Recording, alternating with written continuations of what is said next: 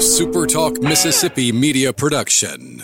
Running a business is tough. If you're struggling with HR benefits and payroll, you're not alone. Many businesses just don't have the resources to keep up. That's where MWG Employer Services comes in. We provide a full range of employer services with everything from payroll to benefits to HR services and compliance and can create a custom plan that fits your needs and budget. We're a Mississippi based company that can help you focus on what you do best growing your business. Call MWG Employer Services today at 601 206 7966 or go to MWG Employer Services you're listening to Sports Talk Mississippi on demand, presented by Pearl River Resort. Escape to Choctaw, Mississippi and enjoy world class gaming, the Dancing Rabbit Golf Club, and Geyser Falls Water Park. Escape to Pearl River Resort. This show was previously recorded. To the junction, in the grove, and to the top. This, this is Sports Talk Mississippi. On your radio and in the game, right here on Super Talk Mississippi.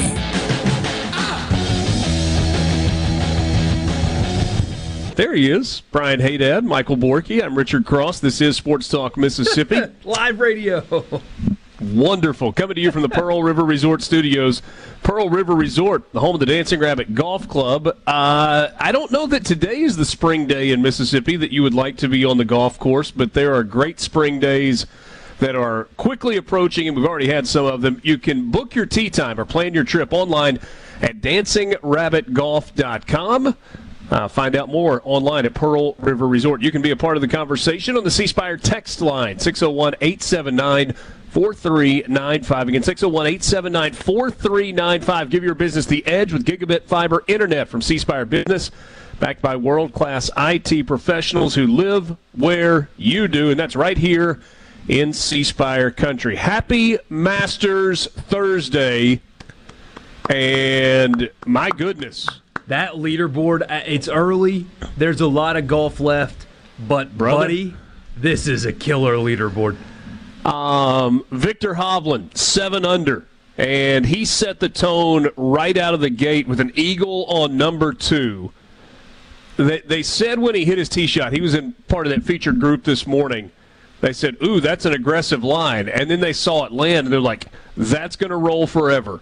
And he hit a shot in to the uh, the green on the par five second, made a putt, and was off to the races seven under. Uh, and he rolled in a little little sneaky bender from about six or eight feet on 18 to finish off a bogey free round. Now, you tell me what's more impressive.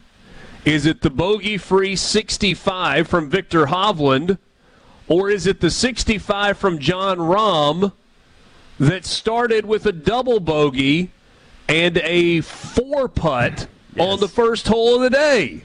Uh, my vote is Rahm. Because I mean, I don't know uh, how much of it you were able to watch, but Rahm looked shook on the first hole and the tee shot on the second hole. Yeah, that's the thing. After after he made the double on one, you're thinking, all right, he can go back and eagle too.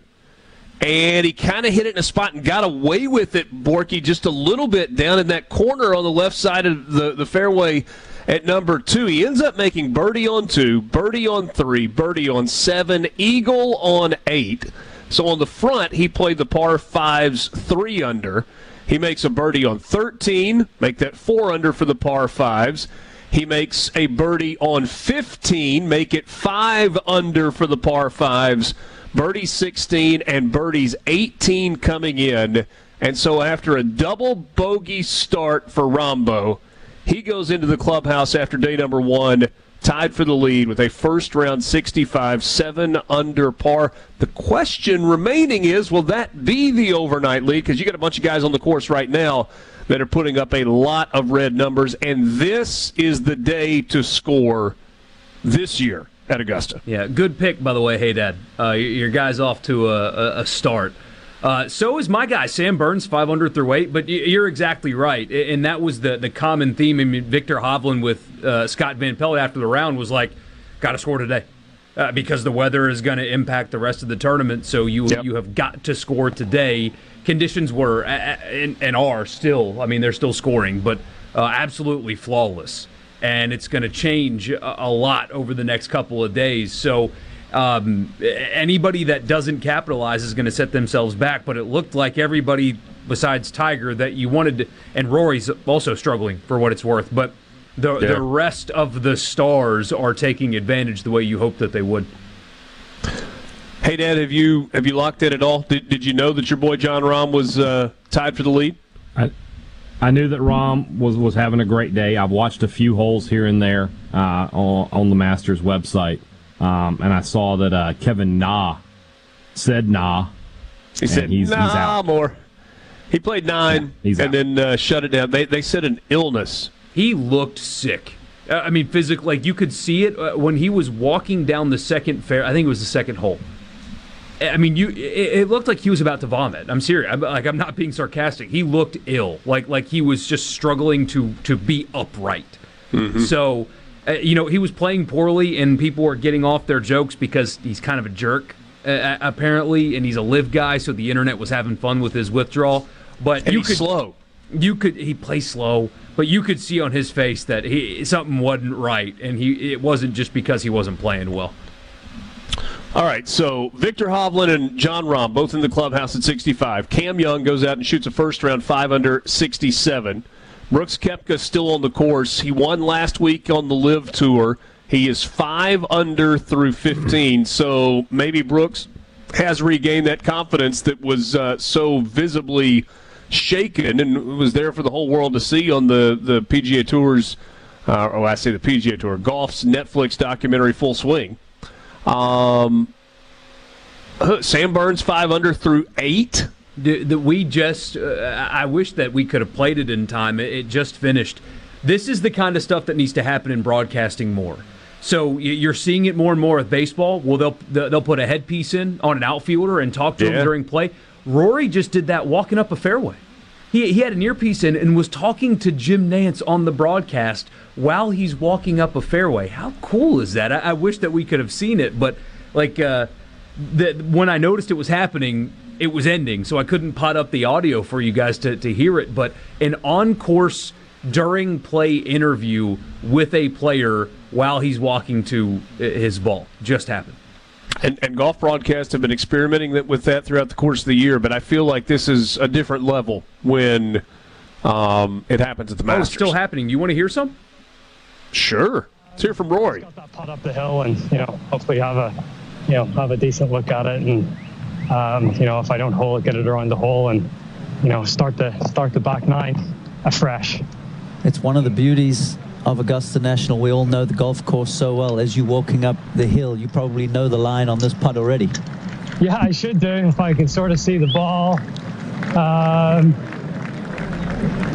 yeah, yeah, it's a, it's actually from from where it is. It's it's actually a pretty uh, it's actually a pretty straight putt. It actually might go a little bit left or right just coming off the bunkers. Well, just a little taste. How cool is that? That's good stuff. It's good stuff. And I mean, if you don't care about you know putting lines or whatever, I get that maybe it's not as interesting to you, but that's um, that's an, uh, golf is trying, right? And and the PGA Tour and the Masters, which are kind of I hate to say this, but they're notoriously stodgy and set in their ways. The the LIV thing has pushed the PGA Tour to be edgier than it has ever been. The No Laying Up podcast has pushed CBS to try new things. Foreplay, the the golf barstool podcast, has pushed golfers to be out there a little bit more, to be a little more open, to be a little more human, and people seem to be gravitating to that. And and I think it's good for the game.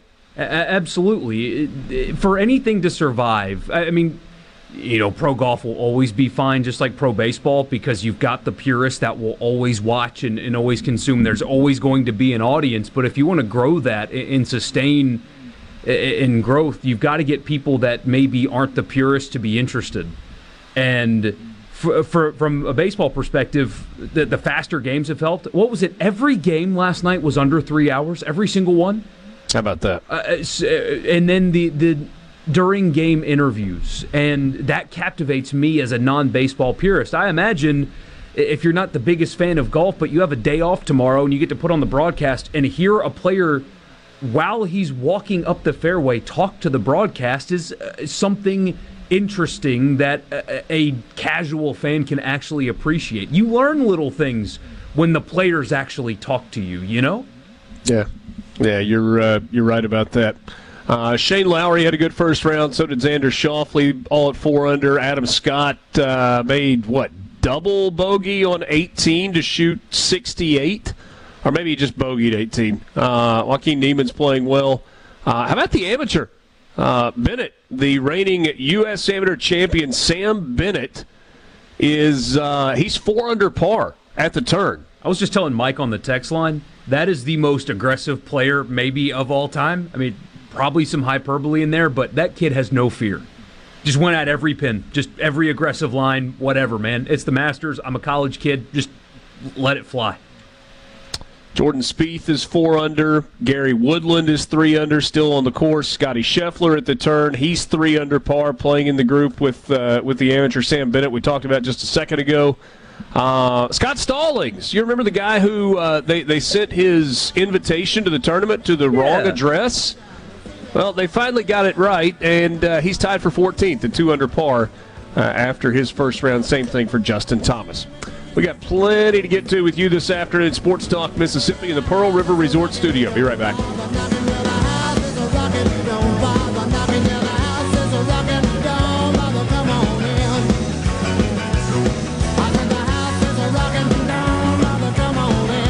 This show was previously recorded.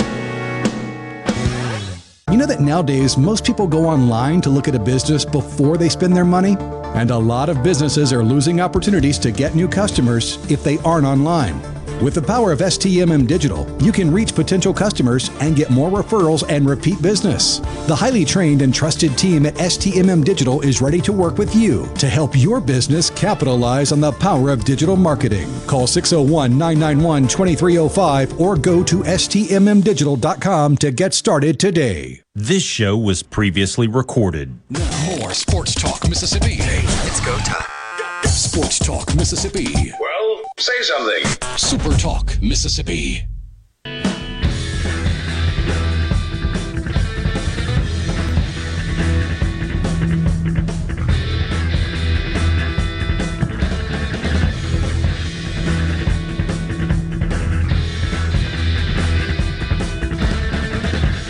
Welcome again to Sports Talk Mississippi with you on this Wednesday afternoon, middle of the week. Thanks for being with us. Alongside Brian Haydad and Michael Borky, I'm Richard Cross. You can be part of the conversation on the C Spire text line at 601 879 4395. Uh, today and tomorrow, uh, and I think even Brian Haydad will get behind this we will spend more time than normal talking golf because the Masters is happening. Par three contest today, first round of the Masters tomorrow. I did not mention Friday because Friday for all of our Super Talk shows will be a, uh, a best of day. So you're going to hear some of the best of content from uh, all of our shows on Fridays. We'll have a chance to uh, hang out with our families on uh, on Good Friday, leading into Easter weekend, and I think all of us are looking forward to that, and hope you will uh, uh, grant us just a little bit of leniency on Friday for not having a uh, a live show. Food Thursday. Yes, got to do it. All right. We, we, you know, we might even double up.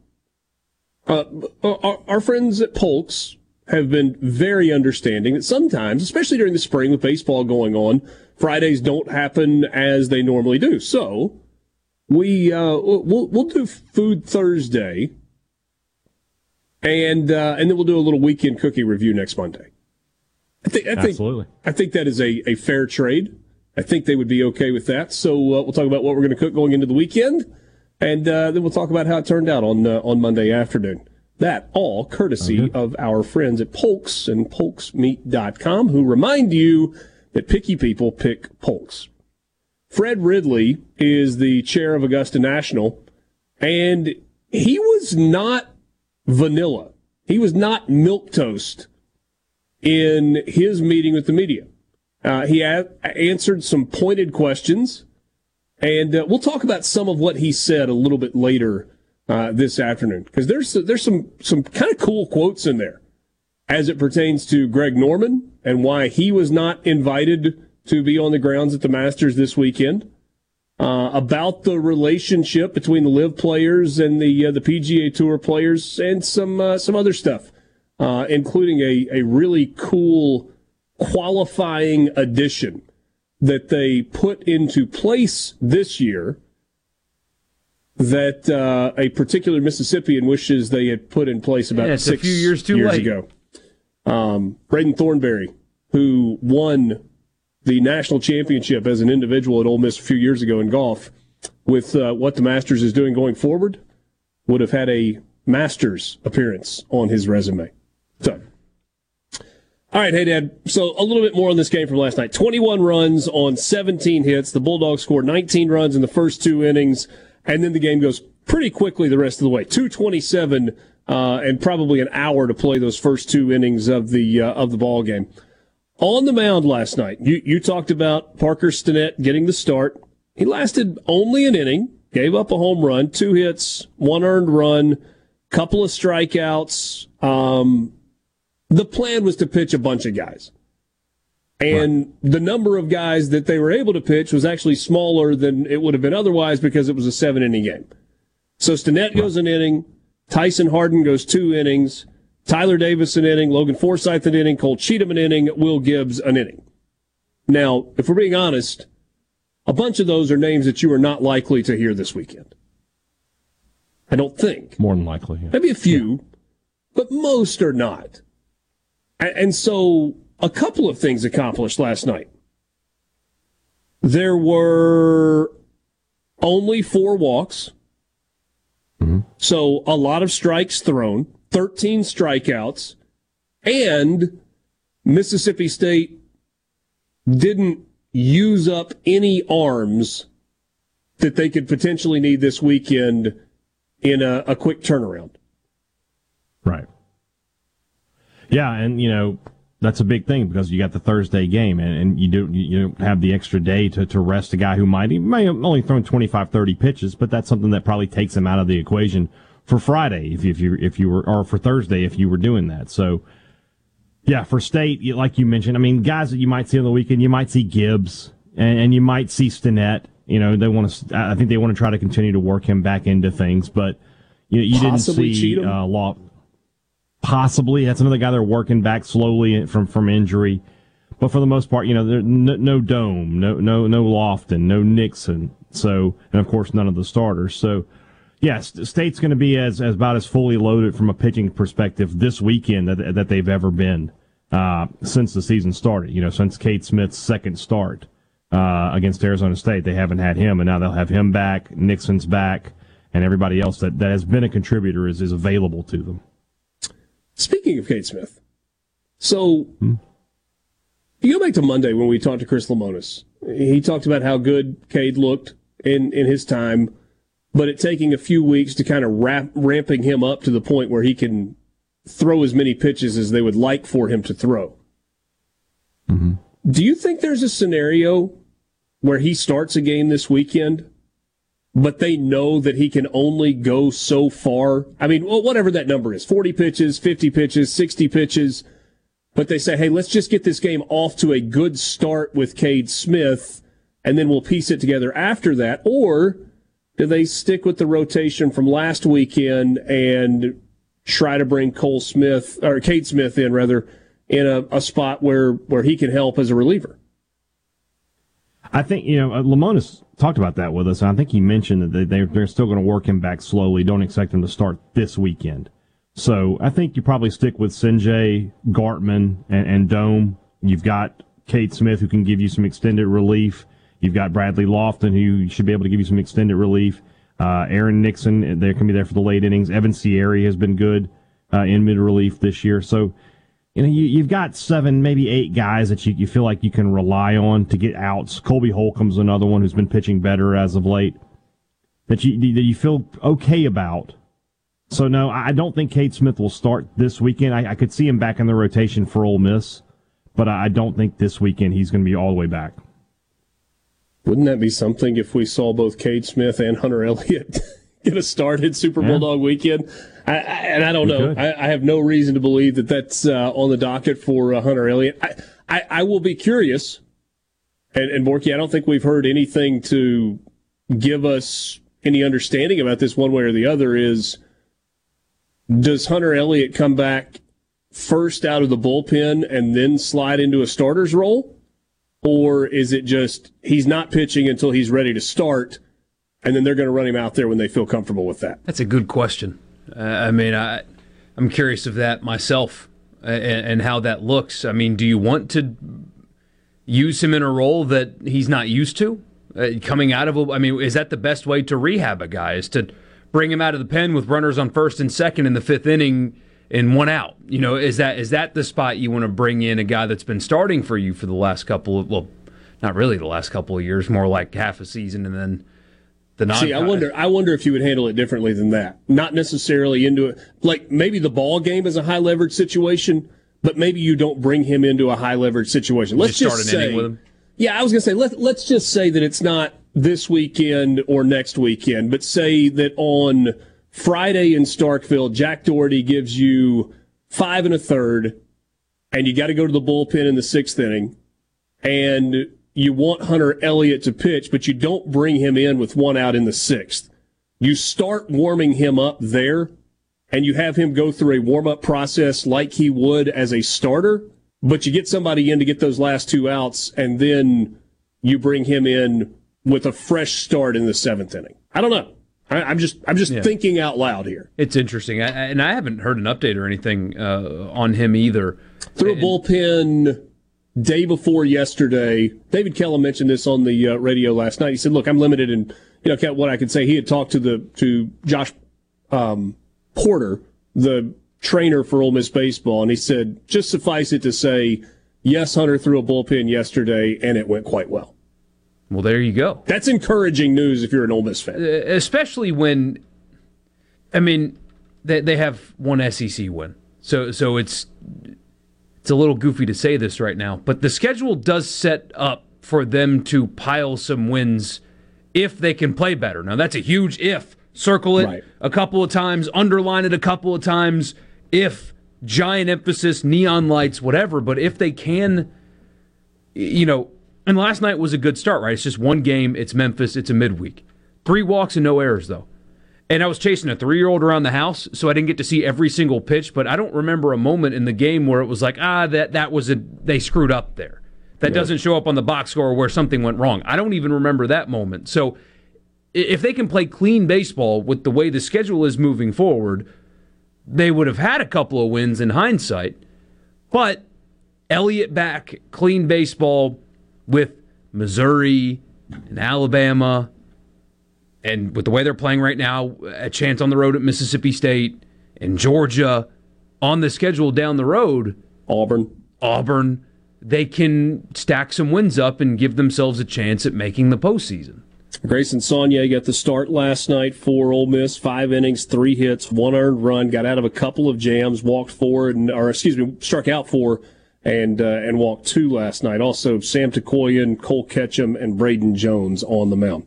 Luke Johnson joins us next. This is Sports Talk Mississippi. This show was previously recorded. This show was previously recorded. It's time for more Sports Talk Mississippi. Finally. Finally! On Super Talk Mississippi, the Super Talk app, and at supertalk.fm.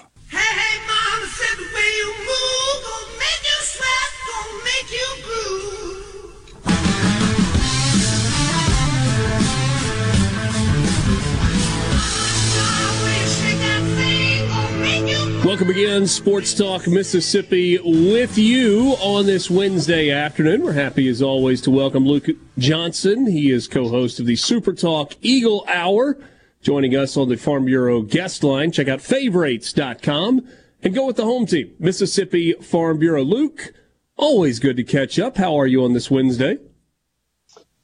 Doing good. Uh, good Easter week going on. Baseball, quick turnaround. Golden Eagles headed to Virginia uh, going to be wet up there in Norfolk. I know we want to talk some football, but but uh, they may have to reschedule some of this uh, this series. We didn't really talk about it today, but it's supposed to rain hardcore Friday, late tomorrow night. So if they get tomorrow in, they may have to do some finagling with the uh, with the schedule up in Virginia. I think that's going to be the case in a lot of places this weekend. I, I, I, we were talking about it earlier. The, the forecast in Oxford is for rain. Ole Miss is hosting Arkansas. The forecast in Augusta for the Masters is for rain over the uh, the next couple of days. Um, and Tuscaloosa sits right in between those two. So Mississippi State headed to uh, Alabama this weekend. We may have a lot of folks dealing with double headers and trying to kind of squeeze some games in over the uh, the course of the weekend. How about that game last night, though? Uh, down in the bottom of the eighth inning, uh, helped out a little bit by Southeastern Louisiana. A couple of big hits in the inning as well. They score six and uh, come from behind and, and, get a midweek win that they needed to get. They did. Paetow got a home run early on, so good for him getting some confidence. Dickerson was suspended last night. They, have got one more suspension left to serve.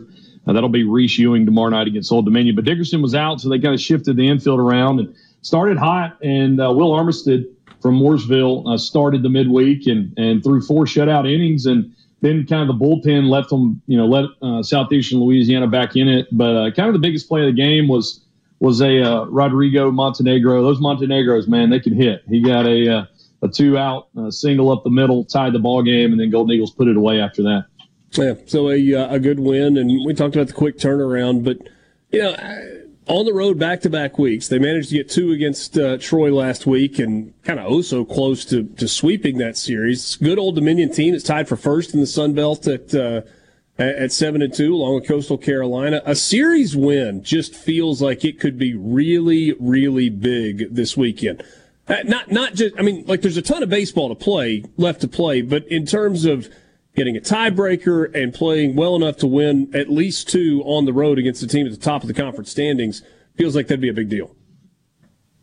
Well, I mean, you know, your first three out of four series in the conference in a new conference are on the road. And you look at the Texas State series, you could have won that, but you won on Troy last week. Uh, Old Dominion is 33 in the RPI, so a series win would be absolutely huge. They're going to, uh, Old Dominion will throw Blake Morgan, a real crafty lefty, and this was, uh, you know, the series last year where Old Dominion beat Southern Miss in Hattiesburg.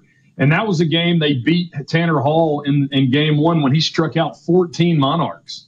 Um, Blake Morgan was really good. He only allowed one uh, run through seven innings. And, uh, you know, you would think Old Dominion graduated guys like Andy uh, Garriola and, and Matt Coutney off that, that Gorilla Ball team last year. They're already at 61 home runs right now. They had 128 last year. They're at 61 this year batting 315 as a team, so so wow. fifth nationally in home runs. And Southern Miss got to avoid the long ball, especially in their home park. And uh, but yeah, we talked to Ted Alexander today from uh, from Old Dominion.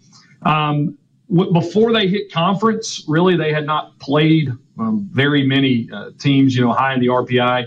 Uh, they, they played beat Liberty, or I'm sorry, lost to Liberty. Um, and and so uh, they had a real nice win on the road against Georgia Southern. But this is a team that really, really can hit well. We'll keep an eye on baseball this weekend with a series that begins tomorrow night. Um, football has come to a uh, to an end. They had the black and gold game on on Saturday, and then practiced Monday morning, and then a brief practice yesterday morning, and that kind of put a bow on the uh, the spring practice for for Will Hall's club. What what did you learn? What did you learn this spring? That they are thrilled with the depth that they have on the roster. Um, we had Joe Moreno on yesterday, who is the player personnel guy, and not not to not to be a broken record, um, but they're just kind of they look around and they say this is this is the type of roster we wanted when when we came in. Really excited, of course, um, at the quarterback position. Uh, you kind of take it for granted that you know you can complete a lot of passes at the Division One level, and they saw that in the spring. Um, Will has talked about both Wiles and Edwards being guys that that came in from programs where uh, there was expectations, you know, to uh, to, to play well and and cultures of winning.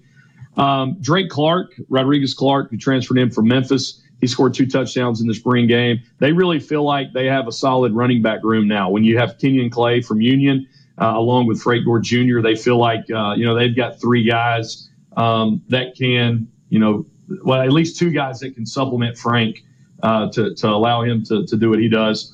Um, with the the depth at quarterback um, and the experience at quarterback now, some of these young receivers that we've been talking about for a year, two years, were really able to shine this spring. I mean, a, a veteran guy like Latrell Jones, uh, who came from Pearl River, blazing fast speed. You, you start seeing now where the ball's being put out there, you know, put where places they can catch. Um, defensively, uh, the, the secondary really uh, really has come along. Uh, some of the younger guys, uh, height at the cornerback position, Tolles at six one, Caraway at six three. Um, so they they feel like the the youth has shown the experience and then the depth behind it. And so I, I think Will's just kind of kind of thrilled to, to, where he is right now. Um, finally, may be able to do some of the things he's been wanting to do.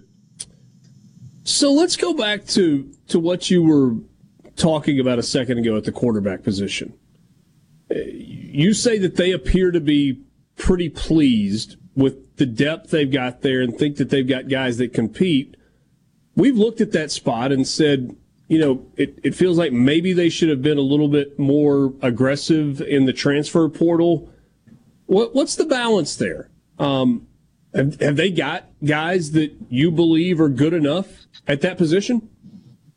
So yeah, I mean, so you're looking at you know really four guys. One will be redshirted. Ethan Crawford out of Tuscaloosa. He came in early. Um, Wilcke, for the most part, I would assume they kind of Will kind of talked about they were going to take it week to week to look like you know his red shirt. But I mean, from from all uh, all looks, it's probably Edwards or Wiles' job to lose um, for the simple fact of uh, Wilcke. I mean, Will brought it up. I mean, this this should be like Zach Wilcke's normal first spring in in a for a normal you know quarterback, but uh, going into a true sophomore season.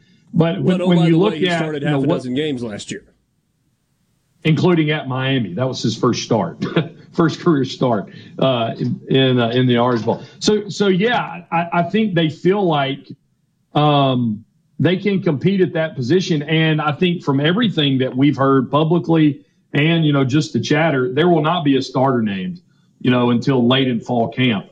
And the reason for that, I think there's a lot of reasons. First off, um, let let the guy you know win that in, in fall camp. But in the transfer portal, who knows? And I'm not speaking about Wiles and Edwards, you know, their personality or, or the type of people they are. But I'm saying if you name a starter coming out of spring, who's to say that you're going to look up and you're going to lose guys off your roster? I mean, we haven't really dabbled with the portal that far to see that. And so I think this will be a battle that goes late into fall camp.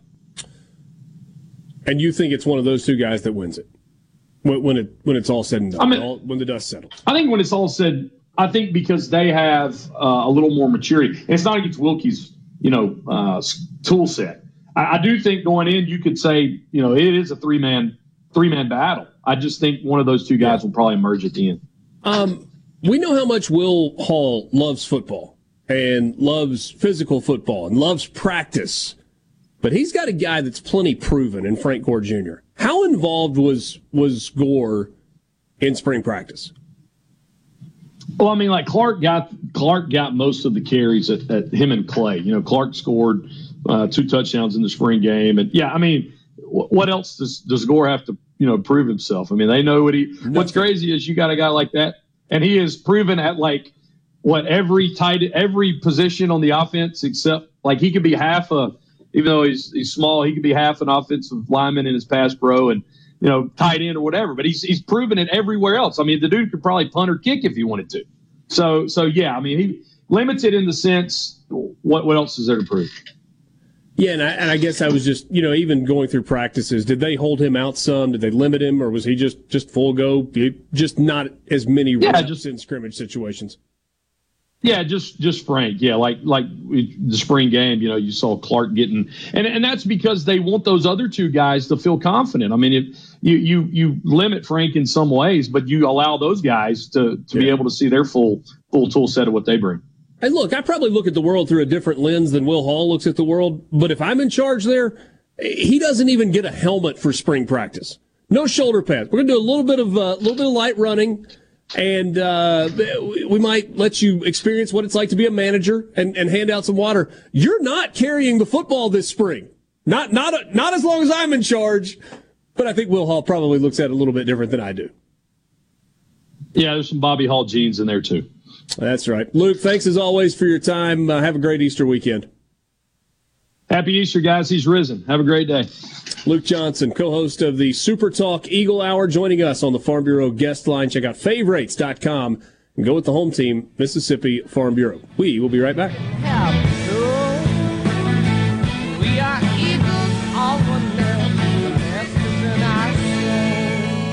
This show was previously recorded.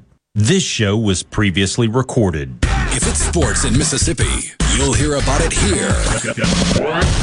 Sports Talk Mississippi on Super Talk Mississippi.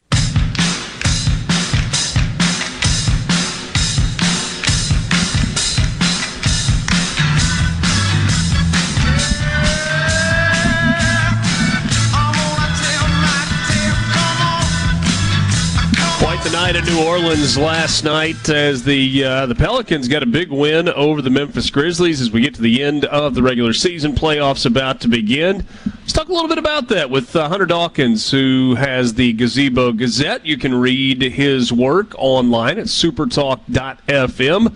Hunter, good to have you again on the Farm Bureau guest line. Check out favorites.com and go with the home team, Mississippi Farm Bureau. What a game last night with the Grizz and the uh, and the Pelicans. I tell you what, momentum changing every day. It's up and it's down one day. You know, we lose to Sacramento.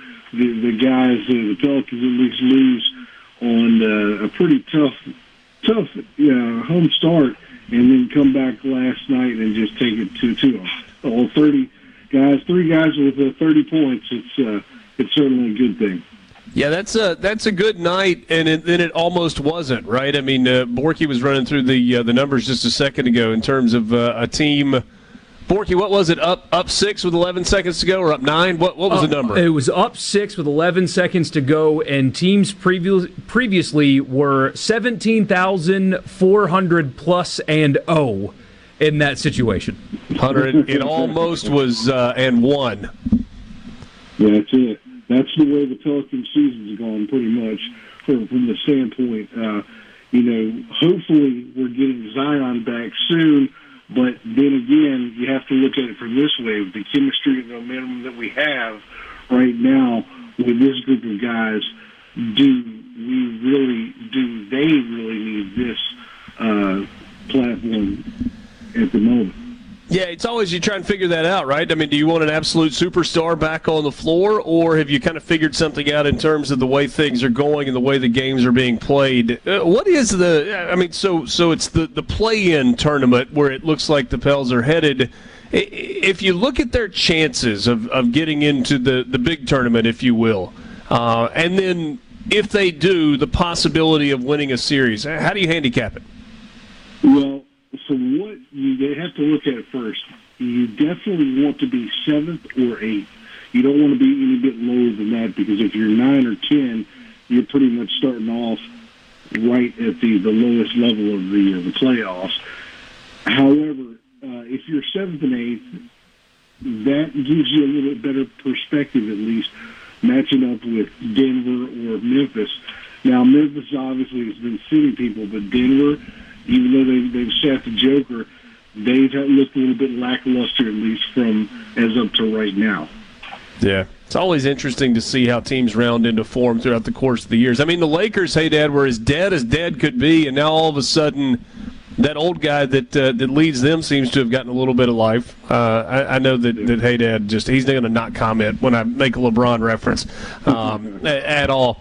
Um, uh, so what's left? Is it one game left regular season? Is that right? There's there's two games left. Two left. For, okay. For pretty much, I think for every team, they uh, but for the Pelicans, they have one home game Friday night against the New York Knicks, which the New York Knicks have clinched their first playoffs. Well, they've been in the playoffs before, but that's this is the first time they've clinched in quite a while.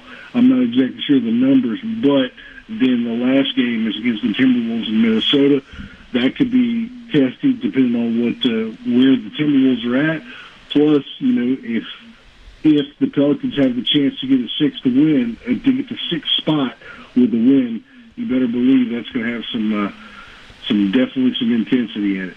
Yeah, no, no question about that. So, in terms of what the Pels have got to do to guarantee um, that they are in uh, in good shape, because right now they're sitting in that eight spot. There's no, right, so they're going to be in, right? That last night locked them in for sure. They're going to be in if if there's a loss tonight.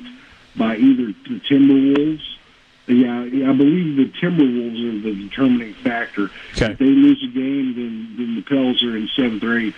But the Pels want to win out just in case with the Clippers, who the Pels have the tiebreaker on, and Golden State, who they have the tiebreaker on.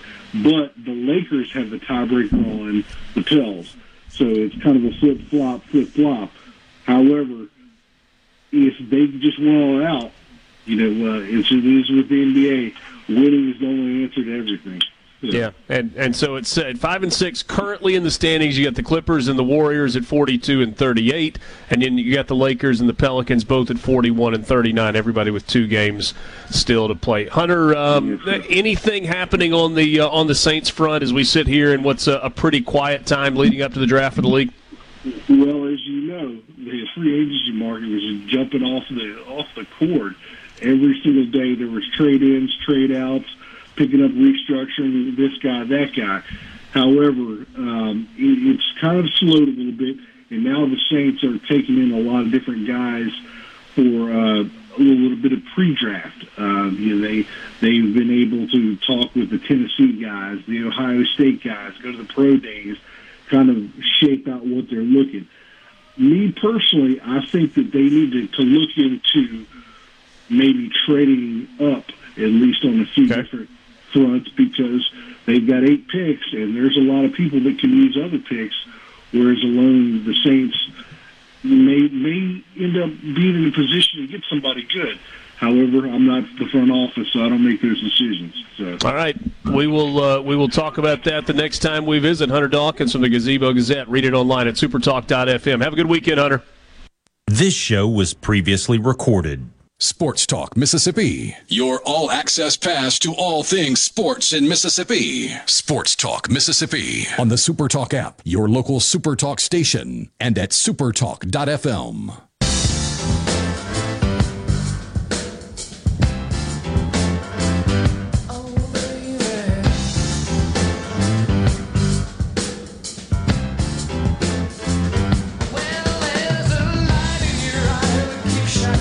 Four o'clock hour, Sports Talk Mississippi, streaming at supertalk.fm and Supertalk TV, of course, on your Supertalk Mississippi radio stations. Thanks for being with us. It'll be a part of the conversation. We'd love to hear from you on the C Spire text line at 601 879 4395. Again, 601 879 4395. Whether you're looking for fiber to the home, business, internet, and IT services, or wireless. They've got you covered. Got you covered at C Spire. Visit them online at cspire.com or you can uh, stop in a C Spire store today. We're coming to you from the Pearl River Resort Studios. Pearl River Resort is the home of the sports book at the Golden Moon Casino. Visit them online at pearlriverresort.com or visit them in person inside the Golden Moon at the sports book. So I mentioned a second ago or earlier in the uh, first hour of the show that the chairman of Augusta National, um, Fred Ridley, had some interesting quotes today. He did his news conference earlier today. And one of the things that popped up yesterday or Monday on Twitter was Greg Norman complaining about not being invited. Greg Norman said, funnily enough, funnily, that's a hard word. Funnily enough, I haven't been invited. As a major winner, I always was before, but they only sent me a grounds pass last year and nothing, zilch, this time around. I'm disappointed because it's so petty, but of course, I'll still be watching. That was Greg Norman. Fred Ridley, as you would expect, was asked about that today, and instead of avoiding the question, he just took it head on. He said, We did not extend an invitation to Mr. Norman. The primary issue and the driver there is that I want the focus this week to be on the Masters competition, on the great players that are participating, the greatest players in the world, which by our decision in December, we ensured that we were going to honor and be consistent with our invitation criteria. Ridley did say that Norman who was a runner up three times at the Masters and a former number one, had only attended the tournament twice in the last 10 years. And one of the two times that he attended it was when he was an analyst for uh, Sirius XM radio. So when Fred Ridley was asked if this was a lifetime ban, if Norman would ever be welcome at Augusta again, he said, it's hard to ask that, answer that question because, you know, I don't know where the world is going to be next year or two years from now. But as I stated, I would never say never. But I told you why he had not been invited this year. Augusta can do whatever. Uh, uh Augusta National, the membership, the, the board can do whatever they want. They don't need anybody's approval. And in years past, they haven't really cared what other people thought. Now, I do think Fred Ridley is a different type of chairman and a different type leader than Hootie Johnson when he was in charge. I mean, Hootie didn't give a hoot. Nailed it. He, Augusta stood, you, you can, you're welcome to debate all you want about female membership, should it have happened sooner, etc. But Augustus said we will not be bullied into determining who is or is not a member. We will make that decision when we are ready to make that decision. Martha Burk and Christine Brennan be damned. And they did make that decision. Condoleezza Rice is now a member. Virginia Rometty is now a member former CEO at IBM, I think, and there are other female members. And Augusta made that decision when they were good and ready to do it. They would not be forced into it. So, what do you make of the leadership at Augusta saying, no, we're not inviting Greg Norman because we want the focus to be on our competitors and our tournament, not this guy who clearly is looking to make headlines. And that's exactly it. That that's what he would try to do. And I mean, if it's such a big deal, he would have been more than twice in the last decade. Yeah. If it's that important to Greg Norman to be on the hallowed grounds of Augusta. And decorum matters so much to those people. These are the people that when Rickie Fowler was doing an interview with his hat backwards, somebody walked up to him and told him to turn that hat around or else he will be removed from the grounds. And he said, Yes, sir, and turned that hat around. I mean, that, that's, that's these people. It is the Truman Show in real life. That's what Augusta National is. It is the most perfect place I've ever been. But if if anybody at all attempts to be disruptive or distracting away from the event, they're not going. It's just not going to happen. And I promise you, the the LIV guys know that. There's, I think uh, Phil. So Phil rejected being interviewed in the press room, right? I have a feeling that was Phil complying in a way with the wishes of Augusta, not so much with anything to do with LIV. Just you're not going to make yourself a spectacle. So it's best if you just don't. And he chose not to. Apparently, he didn't speak at all at the champions dinner last night. Sat at the end of the table and didn't talk to anybody. They won't put up with disruptive people there. It doesn't go down like that. You say mashed potatoes, guess what? You're out, buddy. It, it's a different and, place. If you don't, by the way, if you don't get that reference. It's the the reference to regular tour events where you've got the drunk guy that stands behind the tee box and a golfer hits a tee shot and he goes mashed potatoes yeah. or yells Baba Booey. Uh, they'll, they'll send you to the house. I, I, was listening to to Max Homa on on Pardon My Take today. It's a the, the number one sports podcast in the world, millions of listeners and they have a fake awards show at the end of every year where they they, they call them the takeys and they give goofy awards to all these people. And, and max homa is their buddy and they gave him an award making fun of the former governor of new york when he said i'm not something i am an italian. I think i can say the word on there but doesn't matter. And so when max homa goes to all these tournaments fans call him I think they call him a, a, pervert, is what they call him. It's it's a joke from a podcast. And Max went on the show this week to say, "Hey guys, my wife doesn't like it. It's kind of funny, but if you do it this week, they're going to kick you out. So don't do it. Don't yell that at me because they will kick you out of this tournament." Whereas everywhere he goes, that's what they call him. It's a running joke from a podcast. That's the kind of place this is. Greg Norman's a disruptor. They, they don't want him around because he would disrupt, because that's what he does. I got I got two messages from a buddy. These are both pretty good. First one says uh, Augusta actually has some legal standing here. They should just tell uh, Greg Norman that their attorneys have said he's a liability with as many times as he's choked on the course. Oh. a bit unkind.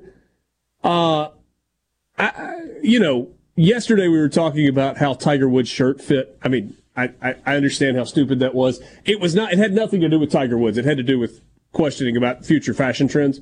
And by the way, I saw what Scottie Scheffler was wearing, wearing today. His shirt fits bigger than it did last year. Watch the Nike golfers and see if it looks like their their shirts fit different. I'm telling you, they're cut differently, and Nike's pushing a new trend. But the Hey Dad Um, line is coming out soon. Well, there you go. Nike, Nike's coming for you. Maybe you'll be a uh, a model for them. Just do it. I don't remember Borky if we talked about this yesterday. Watching Phil in that interview,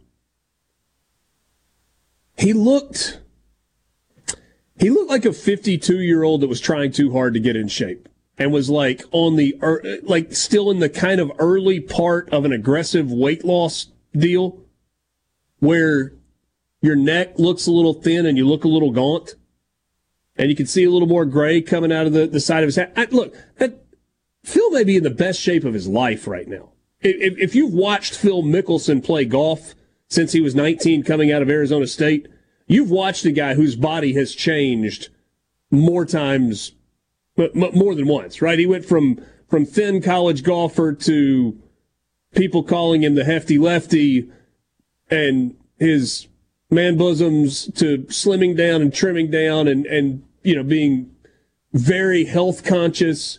It's almost like he's taking it too far. But my buddy texted me and he said, Phil looks like a guy that's fighting demons right now. And I thought that was that was kind of an interesting way to characterize it and and maybe spot on.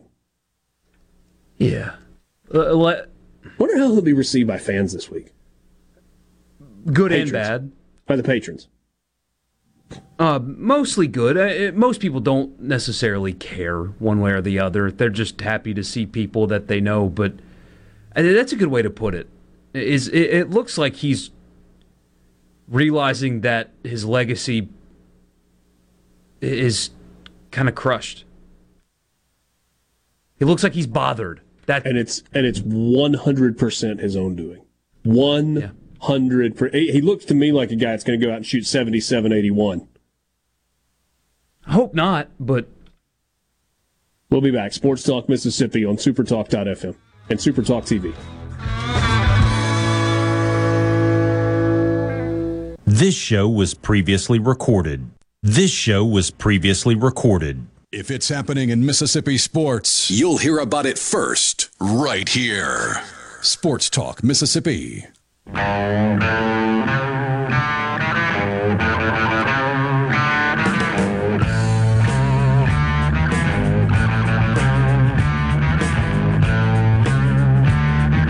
again to Sports Talk Mississippi on this Wednesday afternoon on the eve of the first round of the 2023 Masters Tournament at Augusta National in Augusta, Georgia. That is where Ben Portnoy is. Ben, friend of the show, writes for the state in South Carolina. He is in Augusta for the week. Ben, I, I know we talked about this a year ago when you were making your, your first trek, your first voyage, and how excited you were about it. And uh, you know what it was like to be there. What, what about returning for uh, for year two, and just how how sweet it is? Yeah, it's pretty awesome. I will say, you know, it, you definitely still get the butterflies. I think that I'm by no stretch a veteran here. There are there are far more people who have been here uh, a lot more times than I have, but I think that the thing that you get having been here at least once, and I think that you have an appreciation for, no matter how many times you come, is sort of the most fun thing is to watch people who've never been here experience it, and it's really cool. I think that you know I was standing out kind of by the main gate um, and the main scoreboard that folks love to take pictures in front of. And I was kind of standing there, and it was really fun. I saw this dad and this kid who was probably about ten years old, and he kind of looked at him and he was like, you know, I think this is better than being in school today. And I was just like this really cool little like heartwarming thing, and, Yeah. and you see a lot of that. And I think that that's the thing that makes this place so special is that you know everyone here thinks it's the coolest thing in the world that they're here, and I think everyone next to you feels that way, and everyone around the grounds feels that way. And I think there's just this really cool aura uh, that kind of comes with that. On top of it, just being an, an amazing, you know, physical place as well. Do you play golf? I do. I do. And have you entered the uh, the media lottery? It just opened about uh, 20 minutes ago as I got back into the media center. So it's my uh, next step on the. Uh, as soon as we uh, we hang up, that is my next step is to go slip my name in the uh, lottery. Good for you. Hope it uh, hope it works out. That certainly would be a uh, a cool experience for you. Hey, let, let's start with with changes to the golf course. So much has been made of the lengthening of uh, the par five 13th. They've added 35 holes, uh, 35 yards. Can play about 545 yards. Um, this is something that had been rumored uh, for a really long time. What about this piece of land? Are they going to buy it from Augusta Country Club? They finally bought it. They took their time in developing it. How's it going to change the way 13 is played? Yeah, you know, it's definitely a real impact. I mean, it's a little bit hard from where you stand as far as like patrons and watching the actual hole um, to kind of see it as far as a depth perception perspective, but you notice it in where guys are landing balls, right? You know, Tiger kind of joked about it yesterday, said, you know, both physically and literally because of, you know, what the hole is and how it sort of he's changed physically. Um, you know, the the days of him hitting a three wood then an eight iron into the into the green are no longer. Um, and I think that when you look at that, like a lot of guys are laying up. Uh, I was talking with Dustin Johnson about this yesterday, and he even said, um, you know, he kind of just roped one out there to kind of see what he could do, and kind of rolled over a drive, which isn't his natural sort of swing path, and uh, he was able to get up there in two. But but you're seeing guys as opposed to hitting maybe a seven or an eight iron in they're having to hit a five or a six. I think someone told me today that uh, Scottie Scheffler hit a five iron in when he was playing um, a couple weeks ago, and um, that's kind of what you've seen from from a lot of guys. They're having to play a longer iron into the green on a you know side hill lie, so it just makes it a lot. Uh, a lot less likely to go for it, I think. I think you're going to see a lot of guys lay up, and you know, Tiger kind of put it in the context of you know you might not see as many threes, but and, and as many sevens, but you also might see you're probably just going to see a lot more fours and fives. and it'll kind of bring it a little bit back to the mean, if that makes sense. Ben, what's the what's the Tiger buzz this week? I mean, clearly he is not the, the golfer that he once was, but he is still the guy that moves the needle more than anybody else. As you talk to people, as you listen to Tiger talk, uh, like I feel bad even asking the question, does he have a chance? I don't ever want to count the guy out, and I think everybody would pull for another magical Tiger weekend at Augusta. But it does seem like the, the more relevant question is, does does Tiger make the cut?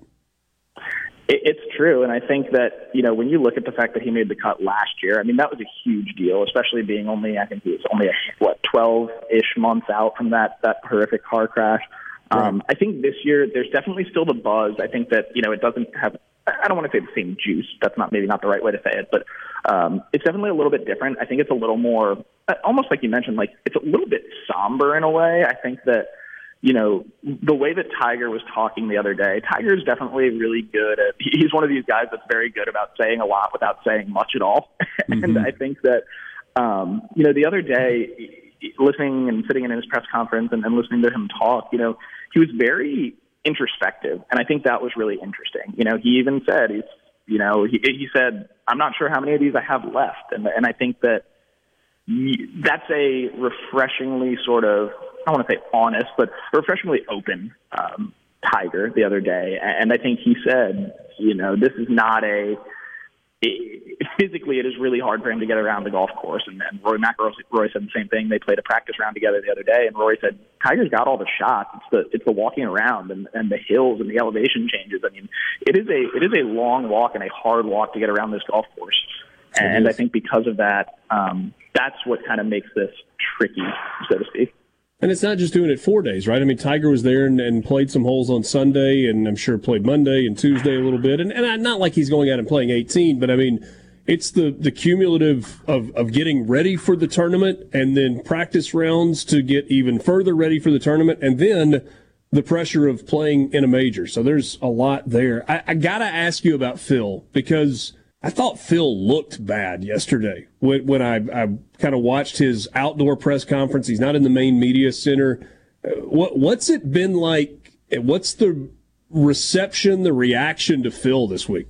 It's actually weirdly understated. I I think that if this had happened last year on the comments that he made and and all that kind of came out of that, it's maybe a little bit of a different animal. Now, I do think that I'm really fascinated to see what the crowds, how the crowds respond to him. I think that Phil is still a magnetic personality. I think people still get behind him. I think people still love the idea of, of Phil competing and all of that. But you know, you look at his results in the LIV tournaments, and and he's been placing at or near the bottom in, in most of those, and, and those right. are you know significantly weaker fields. Now, I, I think it is interesting that Phil is here. There will be certainly some fanfare when he goes off tomorrow morning. Uh, again, I'm really curious to see just how crowds respond. I think they will be largely positive, and I think we would be having a very different conversation if he had showed up a year ago. But I do think that it's going to be. I think people are going to be largely receptive, but with the understanding of sort of where Phil is. But I mean, I'm not saying the guy's going to go out and win, but he did go and win at Kiawah two years at 51 years old two years ago. So it's not completely insane and, and unheard of, but it's uh, it, it feels increasingly unlikely. I would say. Visiting with Ben Portnoy, got a couple of minutes left with him. Writes at the State in Columbia and uh, is live from Augusta with us this afternoon. Ben, how many of the LIV guys legitimately have a chance to win this week? I think you can kind of circle two, that being Cam Smith and and Dustin Johnson. Mm-hmm. Uh, Dustin's obviously won here before. Cam Smith has played some really good golf here in the past and has come really close to winning. Um, he he kind of clipped right at Scottie Scheffler's heels early in yeah. that round on Sunday of last year, and and Scottie took it in control, and Cam faded a little bit down the stretch, but. Uh, he's played really good golf. He's I don't know what kind of form he's in, and you could say the same thing about Dustin Johnson. I think that's the thing that's really hard to peg with the LIV guys is that they just aren't playing a lot, and and I know that's a sort of drawn out discussion and is the easy talking point of these guys aren't playing four days worth of tournaments. They're not playing. They're playing no cut. They're not playing as often every week. You know. So I think because of that, it's just really, really, really hard to sort of peg what these guys are going to be. Now, again, there's something to the effect of like what we were talking about with Tiger. He played this course how many times and, and knows his way around this course. And, and yeah. you know, certainly Dustin Johnson and, and Cam Smith haven't played as many times as Tiger, but these guys have played a lot of rounds on this golf course. And Cam Smith was talking about it the other day, and that this is a place where he feels comfortable and he feels like sometimes he can just find something, um, even if he hasn't been playing great. And I think that Dustin Johnson falls in the same category. So it, again, it's really, really hard to kind of peg where these guys are going to be because they just haven't played a heck of a lot of golf, and because of that, we're not really sure what kind of form they're going to be in. But if you're going to circle two of the LIV guys, I mean, I think it has to be those two. I, would agree on those two, but I might, you know, if we're putting circles around them, I might underline three others. And you know, Patrick Reed because he's won there before. Uh, Bubba because he's won there and he feels like a guy that's familiar enough, and, and Mike could turn it on. And and then I wonder also about Brooks after after mm-hmm. winning on LIV last week if maybe he found something and it can be like a lightning in the bottle thing for him. Yeah, I think with Brooks it's fascinating because he's a guy that has always had the physical tools, and we saw what I mean two years ago. It felt like Brooks was never going to lose another major. that's yeah, just, yeah, that's you're right. How he was playing, I mean, it was unbelievable. He was running away with tournaments, and and I think that when you look at what his biggest issue and you know, folks who's, who've watched the Netflix documentary and everything else. I mean, the biggest thing for Brooks was always confidence. It was never the physical side of it, and, and we see that a lot with guys. But the thing with him was always that that mental side of it, and he's feeling better about things right now. And because of that, I think that you can. He's a guy that should play into the weekend. You would think he's played pretty well here before. Um, and I think because of that, he's, like you said, another guy that, that I would definitely underline along with those two uh, past champions. Ben, if time works out, we'd love to visit with you tomorrow afternoon and kind of get a first round update and uh, talk more about this. If not, I certainly understand. But thanks so much for uh, spending a few minutes with this after with us this afternoon. Yeah, absolutely. Let's do it. I look forward to talking then. Sounds great. That's Ben Portnoy from the state in Columbia, covers uh, covering the Masters live from Augusta. Joining us on the Farm Bureau guest line. Check out favorites.com and go with the home team, Mississippi Farm Bureau. This show was previously recorded. This show was previously recorded. Sports Talk Mississippi on the Super Talk app, your local Super Talk station, and at supertalk.fm.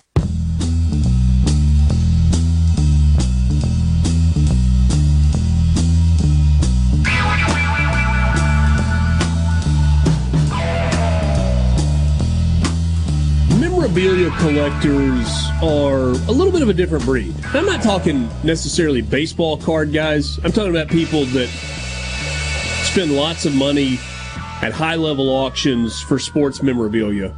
And they do it sometimes it's because of a passion for a sport or a player, but usually it's kind of an investment. A record was set for a baseball bat at auction. Hunt Auctions has announced the private sale of a bat used by Babe Ruth around 1920, 1921. And this one is different because it is the only known example to offer photographic corroboration of being a game used bat. There is a picture of Babe Ruth with this bat at the polo grounds that people who are smarter than we are have dug through the evidence and said this is the same bat. It went at auction for one million eight hundred fifty thousand dollars. So here's the question that I have for you guys. Let's just put you in a um, a, a Forbes 100 list category. Their new billionaires list came out yesterday. I'm not saying that you're Elon Musk or Bill Gates, but let's just put you in the you have income on top of income on top of income, and you can spend whatever you want on whatever you want. And you're a sports nut. What is the piece of sports memorabilia that you would pay a ridiculous amount of money for it, knowing that it has no effect on your ability to pay bills or send your kids to college or give charitably. It's just what is sometimes referred to as a dirty word, you money. It's it, it's just it's like you got 10 million laying in change in the couch cushions money. So what piece of sports memorabilia would you love to own? Because to me, that's really cool. A, a, bat that Babe Ruth used in a game at the Polo Grounds, that's really cool. Yeah. And, and so somebody that has the money to burn or is looking at it as a long term investment, spending one million eight hundred fifty thousand dollars on a bat, while absurd, doesn't seem like the craziest thing ever. What would it be for you? So I'm going to go for stuff that's good for me. I'm not necessarily looking at like historical stuff, right? Okay, like the fine. Babe Ruth thing is cool, but like I'm not a Yankees fan, so I'm going to like want. Can I get game worn jerseys? Could I get the game balls from the Saints Super Bowl win? Ooh. From a Lakers World Championship game, you know, like Magic Johnson's uh, jersey from a, from a championship game, a Giants Madison Bumgarner game worn Game Seven jersey. Is that available to me? Stuff like that. That that's where I'm going. If you could get Drew Brees' Super Bowl jersey, yes, that's it. That's I would that, take. That's what you're yeah, doing. I would, yeah, I would, I would. I would want that. Yeah, framed up on the wall. Yes. Borky, what would it be for you? So it, it's going to be kind of cheesy. I have a relative that was on the original Pottsville Maroons in Pottsville, Pennsylvania and they were one of the first professional football teams. Okay. And I would love to number one get like do the whole ancestry.com thing and, and, and learn about him more but anything that i could find from that team and him in particular a leather helmet a pair of cleats a jersey something like that and my, my grandmother recently passed away and she had dementia uh, for you know, and it lasted a while, and so she couldn't really help us in our search for anything because Yeah. she couldn't really remember. But we knew Okay. that on the original roster, a relative of ours, her great great grandfather or whoever it is, uh, was on that team. but sadly, she couldn't give us much more detail than that. So, so I've taken on like a little side project to, to try to process of eliminate some of these guys and, and figure out which one it is. And I want I want something from that team, something that I can get my hands on, and it's going to take me a while to figure it out. But ever since I learned that, and and, and we asked her about it, and she couldn't really answer, I've I've been so curious about it. Man, some some great submissions on the C Spire text line. I'll, I'll I'll read these in just a second. I'll tell you what mine is. I think I'd like to have Jack's putter from 1986. That's a good one. And if if there was a way to buy the golf club that Gene Sarazen hit the shot heard around the world in 1935 at Augusta, I think that'd be a really cool one as well. All right, so so here are some of yours. A Lawrence Taylor Super Bowl jersey. Okay, assuming you're a Giants fan. The baseball the baseball Randy Johnson threw that destroyed the flying bird midair. Okay. Oh. Walter Payton's 1985 Super Bowl jersey. Bobby in Batesville. You, Bobby, and JC and Tupelo have both said the puck that was the game winner from the Miracle on Ice game. Ooh, that's a great 1980. Oh, and remember, remember, it was not the gold medal game. That was the semifinal game. That's correct. It was the it was the it was the semifinal game. Um, I would like Tiger Woods' set of irons from his first Masters win. Okay. Uh, a case with five World Series game used gloves worn by Derek Jeter in each of the five World Series he won as a Yankee. Wow. Yeah, I, I would say that that would be really cool. Elijah Moore's helmet from the leg hype game. Okay. All right. Hank Aaron's bat and ball from 715. That cost you a little. Tiger Woods' Scotty Cameron putter. Isn't he still using his original, or at least some of the time?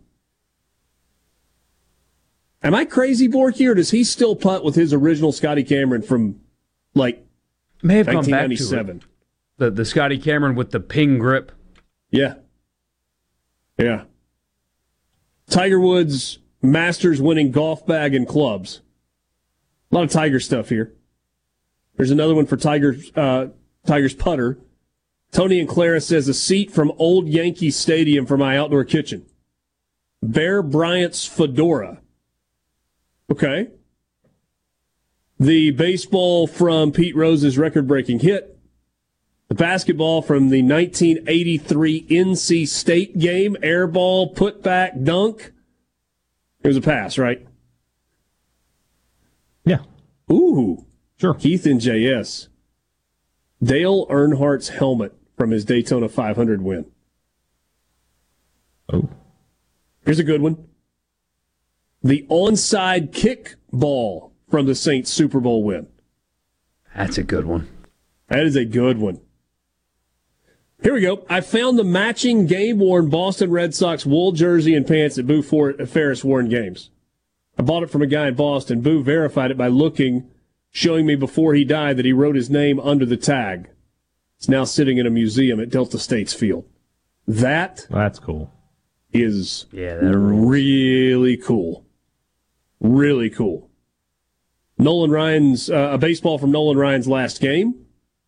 Jason in Tupelo says he would like, and again, we're going like you're a billionaire with a sports memorabilia fetish. What's the one item that you would spend stupid money on in light of somebody paying $1.85 million for Babe Ruth's bat that he used in 1920 or 21 at the Polo Grounds? The side by side images of the picture and the bat do paint a pretty compelling case that it's the same bat. Yeah. Yeah, no question. The first baseball pitch to Jackie Robinson in his first Major League Baseball game. That's from Jason in Tupelo.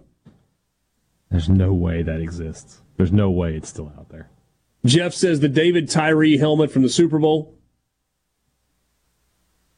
It's a great Ooh. one. Okay, like I, I love that people have come with different angles. So Hey Dad said he'd like to have Drew Brees' Super Bowl jersey. He'd pay stupid money for that. We got somebody who said the onside kick ball from the Super Bowl. How about this one? The ball from the punt that Steve Gleason blocked. That's a great one. That's a great one. Yeah. Zach in Oxford says, I'll go ahead and take Muhammad Ali's gloves after he beat George Foreman. It's a good one. Uh, the shoes Jordan wore when he made the shot. Which the shot are we talking about? What, against the That's Cavs? the problem with Jordan, right? We got a couple of couple of uh, that's that one. The Suns. Are we talking about North Carolina when they won the national title? Which one? The up and under against the Lakers. Yeah. There are a lot of the shots with Jordan. We'll be back. Sports Talk Mississippi. But I'm as good once as I ever was.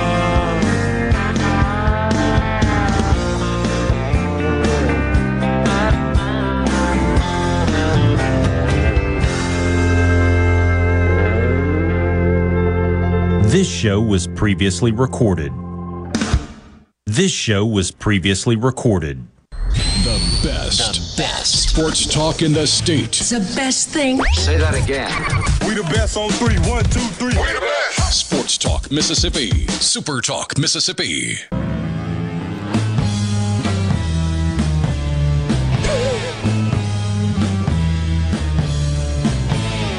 You guys are great on the C Spire text line at 601 879 4395. You're listening to Sports Talk Mississippi, brought to you in part by Visit Oxford. Find them online at visitoxfordms.com. You can go and get on their website all of the information that you need for the Double Decker Arts Festival, which is the last weekend in April. We will be there on Friday, April 28th, I believe it is, broadcasting on the square that afternoon. Great music lineup, great food lineup. You can also pre-order merchandise if you are interested in shirts or the uh, double decker art poster that so many people have collected through the years or hats. You can uh, can get those in advance online and not have to fight the lines uh, on site at Double Decker. Sports Talk Mississippi. Uh, thanks to our friends at Visit Oxford, uh, partial presenting sponsor of the show. So, Jim and Hernando, he kind of he kind of changed the rules of what we were doing but it leads me to uh, something that I want to say. I don't know if I've ever said this before or not. So people were we, we were talking about in light of Babe Ruth's bat, a one of Babe Ruth's bats being sold at auction for 1.85 million dollars. If you had ridiculous money and you wanted to buy a piece of sports memorabilia, what would you buy? So people were telling us what they would buy. Some great submissions. A couple of people have mentioned the club and ball that Alan Shepard, the astronaut, hit on the moon. Wouldn't it be hard, Borky, to get the ball? Uh, ask Elon. He's got to send a rocket to find it, isn't he? Oh, well, everybody knows that the moon landing was faked, and you just have to go down to Los Angeles and find the Oh, studio that oh, they oh, shot okay. the scene in and go get the ball. Obvi- Okay, well, I mean, that's good to know. obviously. So Jim and Hernando actually sends us a piece of memorabilia that he owns. He says, I have a three iron that belonged to Cary Middlecoff. My guess is there are many of you listening who do not know who Cary Middlecoff is. He says he also has a putter that belonged to his father, Herman, Cary Middlecoff's father, Herman, who is his dad's first cousin, and says he's giving both of them to his son for his 40th birthday. Jim and Hernando, thanks for the message. Cary Middlecoff is a former professional golfer turned dentist. He did not become a dentist out of necessity, like he wasn't good enough to cut it on tour. Cary Middlecoff played college golf at Ole Miss and picked up a um, doctor of dentistry from the University of Tennessee. And he was a dentist in Memphis, lived, lived his adult life after he finished playing golf in Memphis. He has 39 PGA Tour victories, including the 1955 Masters, the 1949 U.S. Open, and the 1956 U.S. Open. A three time major champion. Borky, how many times did you play golf at the Ole Miss golf course when you were in college? Oh, for a while, like every week. Okay. So over the All course the of four years, 50, 50 rounds at the Ole Miss golf course? Oh, I bet more even. Yeah, but but but, but for Sure, yeah. how many times did you stop by and uh, and check out the, the shrine to Cary Middlecoff in the in the clubhouse? Would have been really hard to do. I this has to happen. It has to happen. How is there not a glass case with memorabilia and like a shrine to a three-time major winner, including two U.S. Opens and a Masters champion that played golf at your school? Has that not happened? or somewhere on campus or, or in the like when they finish the Manning Center and they're doing the, the Hall of Fame stuff, like there's nowhere else to do a great Hall of Fame thing. There has to be something to honor Dr. Cary Middlecoff. I, I, I, I, just don't get it. He passed away in 1998 at the age of 77. Played on three Ryder Cup teams. three time major winner. But anyway, sorry, I just I, I wanted to say that. Like, if Chris Malloy's listening this afternoon, Coach, let's get it done. Keith Carter's listening this afternoon. Maybe he is, maybe he's not. Let, us get it done. Let's figure out a way to get that done because I don't think it should be that hard to do. And you're talking about one of the greatest golfers of all time. There needs to be like a not not just like a glass case, but there needs to be like a Middlecoff room on the grounds there, like an Yeah. entire space dedicated to somebody like that. Should be. Certainly should be. Won 39 PGA events and three majors.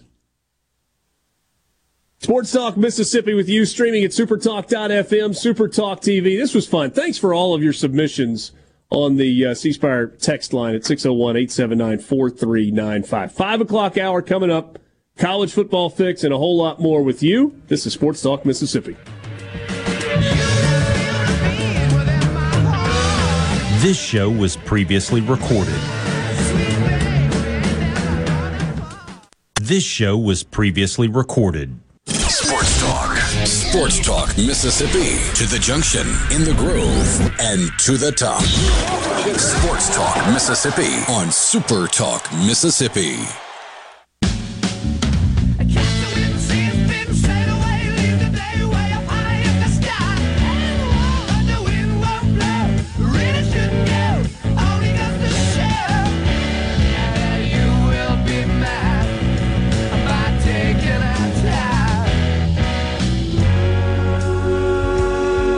Welcome back, five o'clock hour, fast moving show, Sports Talk Mississippi with you, streaming at supertalk.fm and Supertalk TV, and of course on your Supertalk Mississippi radio station. We got you covered in all 82 counties from the coast to the Tennessee line, east to west, and all areas in between. Sports Talk brought to you in part every day by Genteel Apparel. Find them online at genteelapparel.com. Spring collection is out. New colors, new styles. They look fantastic. They feel fantastic. They make you look great make you feel great. You can also check out the collegiate collection. Get your team's logo. Low key, classy, sharp looking to help you look your best on game day. Genteel is the official apparel provider of Sports Talk Mississippi. Check them out online at genteelapparel.com. We are coming to you from the Pearl River Resort Studio, pearlriverresort.com. Go there to see everything that's happening on the event page, including how you can buy tickets for Sawyer Brown or Jeff Foxworthy or Fluffy coming up later this year or uh, later this summer as well. Let's jump in right now to the college football fix.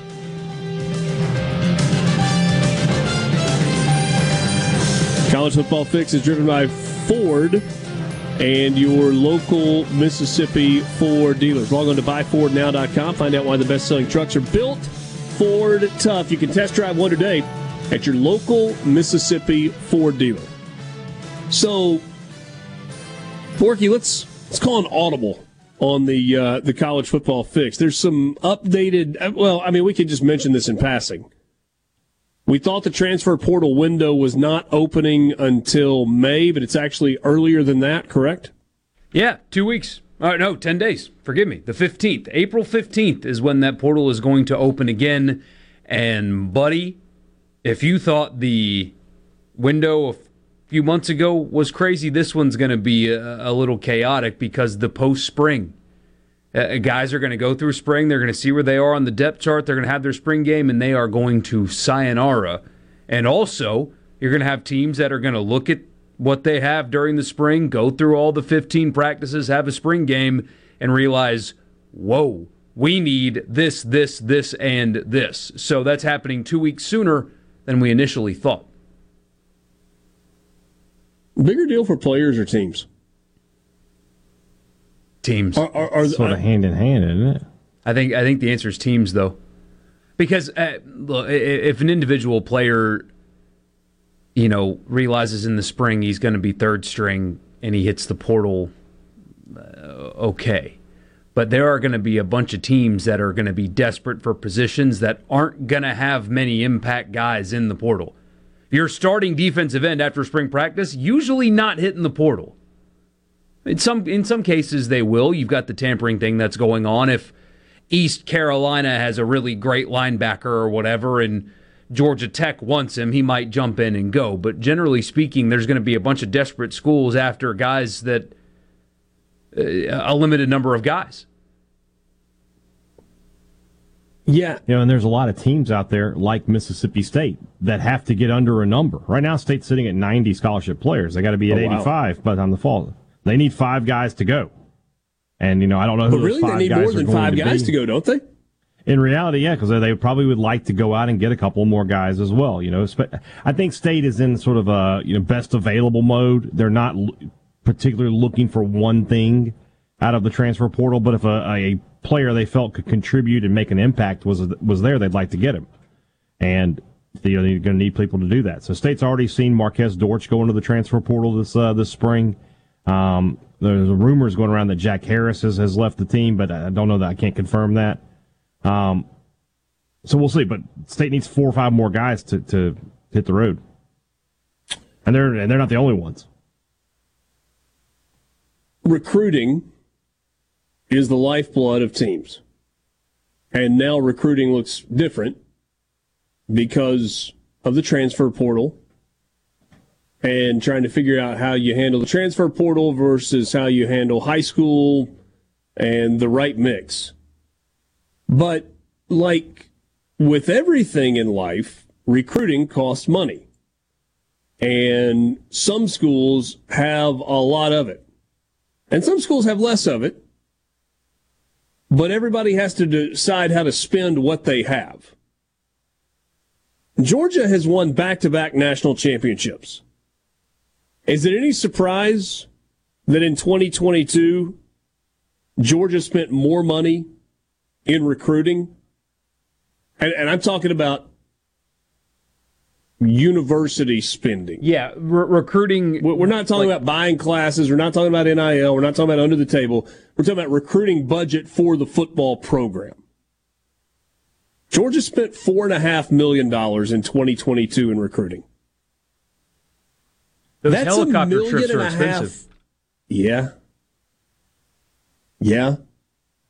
That's a million and a half more than Texas A&M spent. No other team in the SEC spent more than $3 million in 2022. And the five year average for Georgia between 2017 and 2022 was 2.75 million. So you've got Georgia that in 2022 reportedly spent $4.5 million. Texas A&M spent 2.9. Tennessee spent 2 2.9. Alabama only 2.3. Let's let's just stop and think about that for a second. Alabama spent two million two hundred thousand dollars less in recruiting than Georgia spent. What's Georgia spending the money on? What are they doing differently? All right, let's bring it home. Home to the state of Mississippi. Ole Miss's 2022 recruiting expenditure was $1,269,391. It's a big number. It's three million dollars less, three point three million dollars less than Georgia spent, but it's still a big number. Roughly the same as Auburn and Arkansas, one above them, one behind them. The thing that stands out for the Ole Miss recruiting budget is the five year average between 2017 and 2022 was $671,000. They doubled in 2022 what they averaged over the previous five years. There's an investment happening there. What about Mississippi State? Mississippi State's five year average in terms of recruiting budget, 17 through 22, was $406,000. And their 2022 expenditure was $633,000. It's kind of an embarrassing number if you're Mississippi State. You can't convince me that a thing, a university that receives 40 plus million dollars a year in in SEC TV money can't invest a million dollars into recruiting for the football team, the single most important entity on the campus. That's that's an embarrassing number for Mississippi State, in my opinion. There, there are three schools in the SEC, probably four, but we don't have Vanderbilt because again, Vanderbilt doesn't report anything. Feels like probably four though. That spent less than a million dollars. One of them is going to surprise the heck out of you. Kentucky spent 917,000, so they're just shy of a million. LSU spent $742,000 in recruiting. But how much of LSU's roster comes from the state of Louisiana? Right, they don't have to travel much. Yeah, to just throw a rock to 10 five stars. I would be willing to bet that if we look at the 2023 numbers a year from now, under Brian Kelly, that the recruiting budget went up at LSU. even despite Probably. that fact, yeah. And then you got Mississippi State at 633,000. We don't know what Vanderbilt is. As you mentioned, is uh, I assume pretty low. One thought that jumps out at me as it pertains to Ole Miss paying your football coach $9 million a year and you are spending, you, you've doubled your recruiting budget. I don't think there's an Ole Miss fan out there that is out of line for expecting high end results. And you can decide what you think high end results are better than what Ole Miss has been. Elevate the floor of the program. We'll pick this up when we come back. Sports Talk Mississippi streaming at supertalk.fm and supertalk TV. We'll be right back.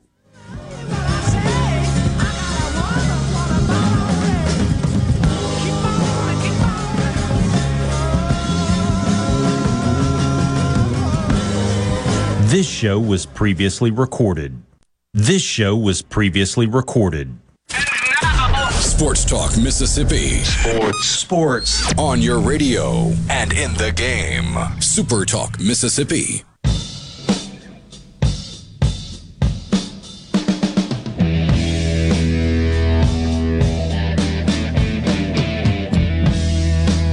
The entire story and kind of look nationally at the uh, recruiting budgets, you can do that at CBSSports.com. Just go to the college football page and find that and, and kind of dig into it a little bit. So the point that I was making before we went to the uh, break, actually, let me pause there for a second. We've got semi breaking news, something that we were talking about earlier. Mississippi State series begins with Alabama tomorrow, and Hey Dad, a little bit of a surprise with the announced rotation. A little bit. Yeah, uh, we we were, we talked about it, but you know, I said I didn't think it would happen, but as always, not correct. Uh, Cade Smith will get the start on game one, so he will he will take over the uh, the Friday night spot, although it's a Thursday. Uh, Jurrangelo Cijntje goes till Friday, and game three will be Landon Gartman. So Cade Smith back in it, and uh, hopefully the Bulldogs have got the guy they, they thought they were going to have at the start of their rotation uh, at the beginning of the season. He looked really good in the limited work that he had last weekend. Yeah, it was up around 96, where if you go back to the uh, Arizona State game, he was 93, 94 at best. So got some velocity back. I, I think the rest has done him some good, and uh, we'll see what kind of outing he can give the Bulldogs on Thursday. Yeah, that's great news for Mississippi State baseball. Great news. Huge news. They need it. They need it badly. So, talking recruiting budgets, and I was just kind of making the statement before the break that I don't think Ole Miss fans, and Lane Kiffin might disagree with this, but I, I think his argument w- would be wrong, whatever it was. Expectations for Ole Miss football among its fan base. I think it's okay that they're higher than they've ever been. Now, insert your jokes about Ole Miss football expectations among Ole Miss fans however you want to. I, I, I get it. I, I get it.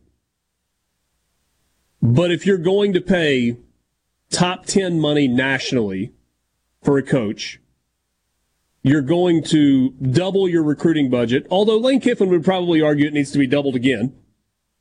From, from there was a long way to go, right? I mean, it was at the bottom of the league, along with two or three other programs. But you've made a significant commitment in doubling your football recruiting budget. You've made a significant commitment to staff. You've made a pretty big commitment to NIL collective, Grove Collective. Ole Miss has given its football program and its football coach pretty much everything it's asked for.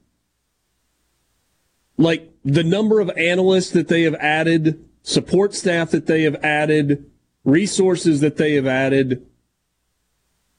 It, it it's on a level playing field with the teams that are at the top of the SEC, the top half of the SEC. There are fewer excuses. And that, I mean, money doesn't just automatically make a job better, right? Uh, money doesn't change the fact that you live in a very small state population wise. It produces players, but it's still a small state. It doesn't change the fact that you don't have a major metropolis uh, in the state. I know Memphis is nearby, but you get my point. It doesn't change the fact that you share this small state with another SEC school. There are inherent things that keep the two SEC programs in this state down that they can't really control. But I go back to when all the Auburn stuff was going on, and somebody leaked to Chris Low that if Lane left Ole Miss for Auburn, it would be because of NIL.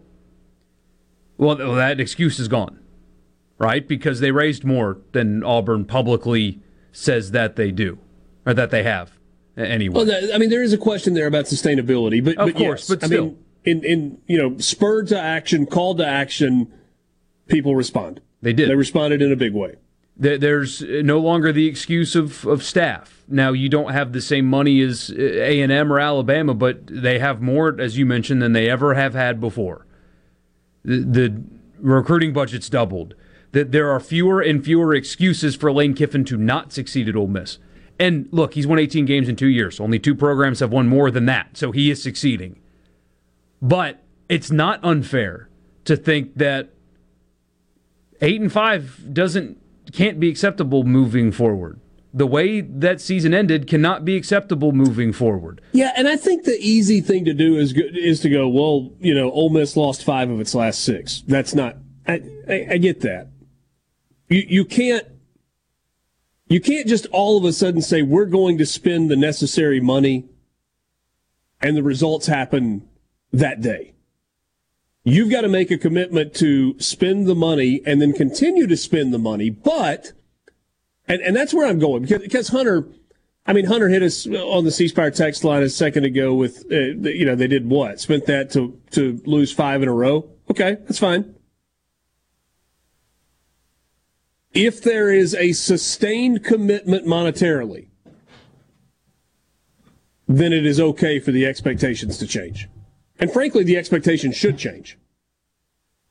And anyone who disagrees with that is a homer. That is just doesn't want to criticize the university. If you when you spend the kind of money, when you're spending nine million dollars on a head football coach, what you're saying is we expect to be a consistent presence in the college football playoff. Now, especially when it's going to 12 teams, you expect to consistently At be in that discussion. In the discussion, I think that's right. Uh, sorry, I'm not trying yeah. to point at you. I just had a. Sorry. Um, it's a divot tool. I just had one. I was just like fiddling. Um, what are we yes, doing? I, I, think the I think the in the discussion you need a thing fidget is right. spinner. Yeah, I'm, I'm normally not fidgety with my hands. I just anyway. Um, all right. yeah, I, I, think that's right. Does it mean no, you have to be in the college right. football playoff every year? No, it doesn't. Does it mean you have to have a team that is competing for a spot in the college football playoff every year? No, it doesn't. But you need to be relevant and you need to be in the conversation more times than not. Your transition years need to be like seven and five. They can't mm-hmm. be five and seven. You know, you have a year where, okay, let's look ahead to like two years from now. Let's say Dart comes back for his senior year, Judkins is back for a junior year, right? Ole Miss has a great season in 25. Is that right? Is that the year? Uh, yeah, 24. I'm sorry. Okay. And then they both go. You know, that's two year superstars gone, and you don't really do it. You can't really replace them. You know, 2025, you you you, you know you, you go seven and five. You can't drop down to five and seven. You can't have you know you can't have a, a Birmingham Bowl year if you're paying your coach nine million dollars a year. You just can't. I I completely agree. Completely agree. Bobby in Batesville says he also got Golding, two people that ran two sides of Alabama football. Both schemes won national titles. Well, they did also and, have and Pete players. Golding is who Lane Kiffin wanted, and they they had to buy out the. Pete Golding had a buyout at Alabama that Ole Miss had to pay, and they also had to buy out Partridge. So there, there there's a lot there. Will and Upora says is Lane worth the nine million, or should have quarter of that goes somewhere else like recruiting. Well, I, I mean, third in the SEC in wins in the last two years. That I mean, yes. If that continues, if he wins 18 games every two years in perpetuity, he'll go down as the second greatest football coach in Ole Miss history. Only behind the guy that won titles in the 60s, in the late 50s. That's it. If you can win nine really games a year, Steve Sloan here. But uh, okay. yeah. and, and and look, I mean, okay, I'm not trying to use his words against him, but they are his words. In his introductory press conference, Lane Kiffin said, quote, we didn't come here to be good, we came here to be great. His words. I mean, introductory press conference. Didn't come here to be good. Joe Moorhead came here to be great. Joe Moorhead talked about ring sizes. It got thrown in his face every day. I mean, that's when you say it, you got to live up to it. And if you don't, then you get fired. Let Lane Kiffin famously, you know, thanks, I guess, to the fans who were so excited that we were competitive with Alabama. We didn't come here to be competitive. We came here to win. Okay? Right. You, you, do it. you came you came here to win, your words. Came here to be great, your words. You're being compensated at a top 10 level. You have the resources with staff, both on field and off. Recruiting budget has doubled, all those things. And and so, yes, the expectations go up. Now it's his turn. I think that's the key. Now it's his turn. I, I think it's inarguable to say that Keith Carter and Ole Miss hasn't stepped up at every. I mean, to to the point where uh, they're they're straining, they're doing everything they possibly can to make football competitive. And, and yes, folks like Hunter will say they, they can never be, but they're trying. They're doing everything they possibly can. You need NIL money, We'll do it. You need whatever. to, to we'll a do. point We'll- that it's uncomfortable. yeah. And so now that they've done that, it's now his turn. No more November like last year. And I'm not exactly talking about losing football games. The expectations are elevated because the coach, Lane Kiffin, said the expectations needed to be elevated. And and so with that, you, you, you don't get to be frustrated with fans if they're frustrated with results when you were the one that set the expectations. I think that's completely fair. Sports Talk Mississippi in the Pearl River Resort Studio. We'll be right back. This show was previously recorded. This show was previously recorded. Sports Talk Mississippi. Sports. Sports Talk Mississippi. You know I love sports. On Super Talk Mississippi.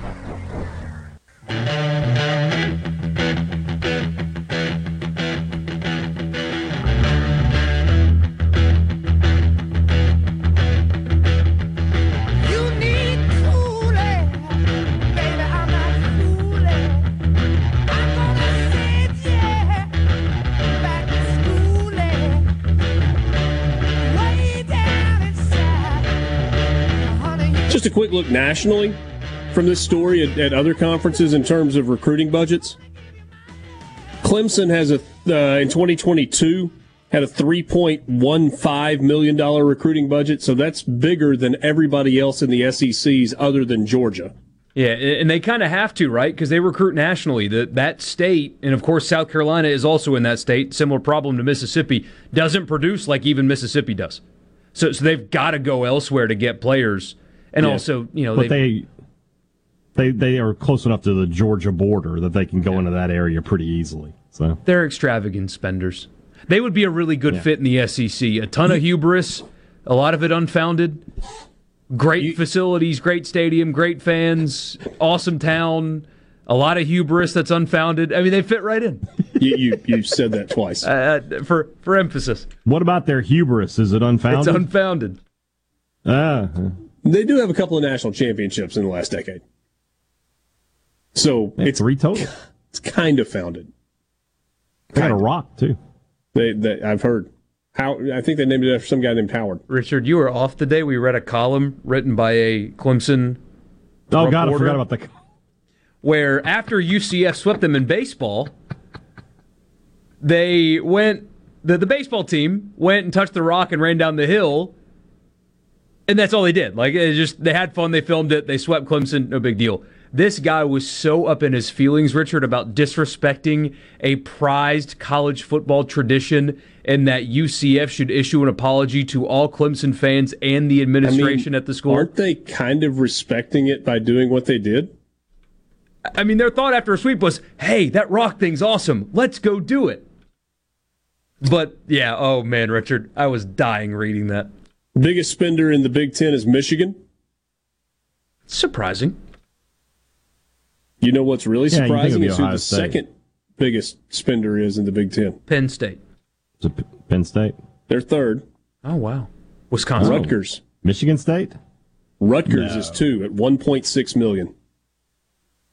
I mean, you talk about an area, area bereft of talent. New York, New Jersey. There's just not a lot of, of football talent there. You got to go outside of, for that.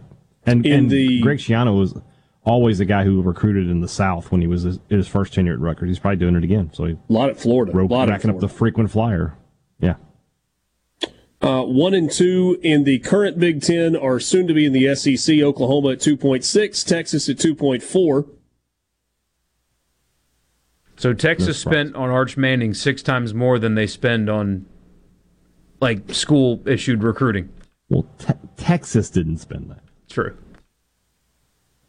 And by the way, those are the only two teams in the Big 12 that spend maker. over a million dollars on recruiting. Yeah, it shows.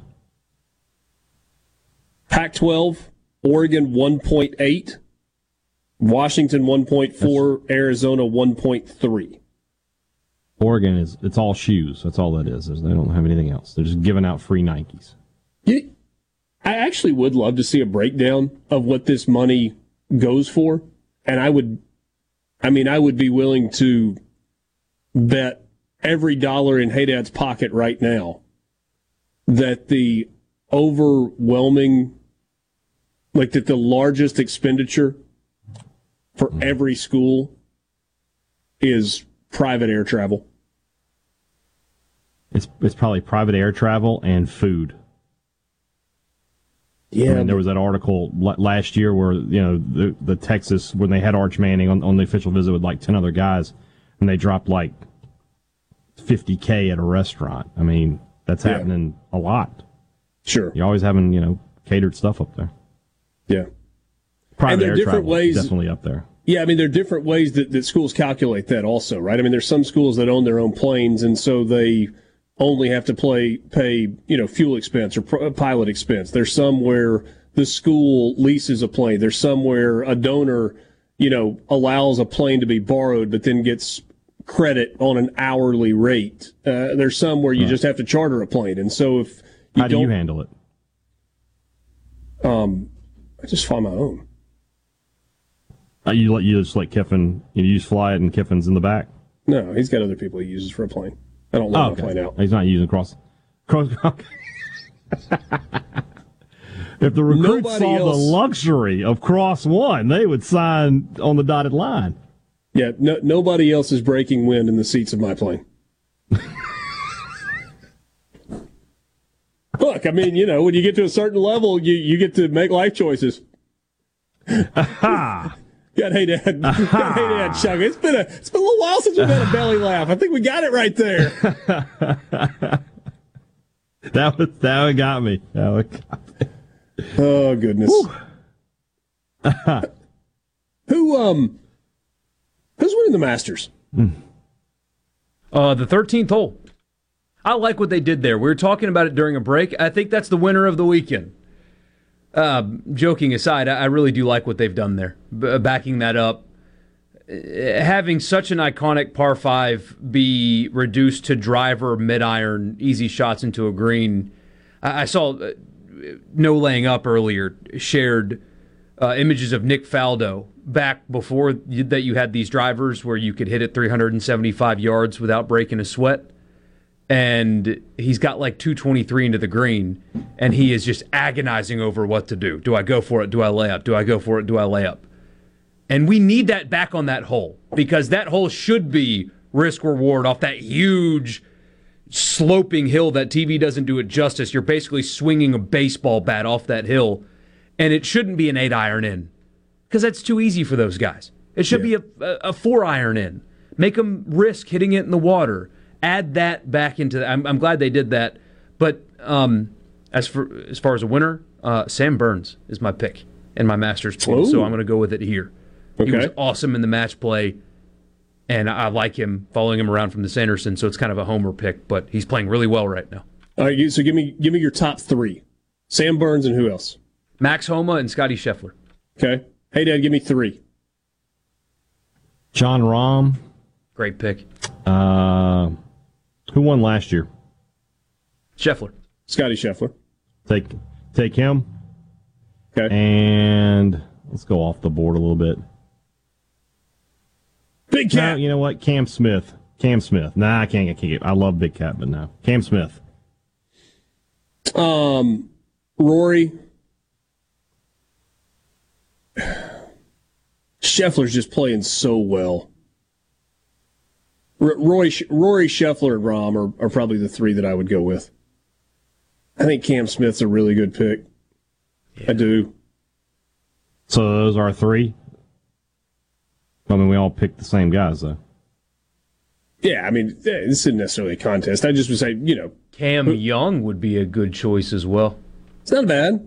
Zalatoris, uh, people love Zalatoris and, and his strokes. What what is it? Strokes gained from the fairway. He's the best in the field or something at Augusta. But he is changing his putting again this week. You know, Kevin Kisner's going through some swing changes. I think Kevin Kisner wins a major at some point, but it's got to be on the right golf course, and I'm not sure that I think this is the right golf course for him, especially going through some swing changes. I, uh, dark horse because of his iron play. Collin Morikawa. Yeah. That's always the same. You mentioned Matsuyama too earlier. That's another guy who could who could be factor into this. Yeah, I feel like I feel like Hideki plays well there. I always like him after his caddy bowed after he won, took Oh, the flag and, and bowed back to. That's just, man, that's a their, their culture rules. But uh, we haven't mentioned Tiger yet, understandably so. But I, I know it's not We'll all going to pulling happen. for him. I, I just, man, I was captivated. Captivated. He was very reflective on Tuesday. Mm-hmm. He was asked about, you know, do you ever walk the fairway thinking this is going to be my last time? And he said all the time. Yeah, I think I, I can't help but wonder if he's struggling just walking the way it's been intimated, how much more of these we're going to get to see. Because as Portnoy said earlier, and he's right, TV doesn't do that place justice. You can hit the shots all day long, but you, you've got to walk the 7,500 yards, and it's not flat like a football field. It's borderline mountain climbing in some spots. I mean, it's seriously like you might roll your eyes if you're a non golfer, but in, until you see it, you don't realize how hard it is. And w- w- with a guy that has a leg filled with titanium, four days of that is just grueling. Or yeah, I should remember this number exactly, and I don't. But from the lowest point on the golf course, which is walking off 12 green, to the highest point on the golf course, which is right there at the back of the clubhouse, I want to say the elevation change is like 800 feet. Is that is that Google, number ring a bell for you? Google turned up 328 feet from 10T to 12 green, highest to lowest. Okay. That makes more sense. But that is that's a 30 story building. That's a 30 story building. And back and forth, back and forth. We'll be back. Sports Talk Mississippi. like me. You know some girls do.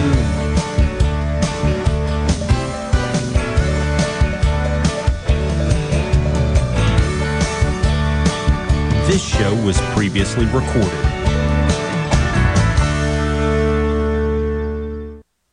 This show was previously recorded. Let's go, let's go, let's go. This is your new home for exclusive sports coverage here in the Magnolia State. Sports Talk Mississippi on Super Talk Mississippi.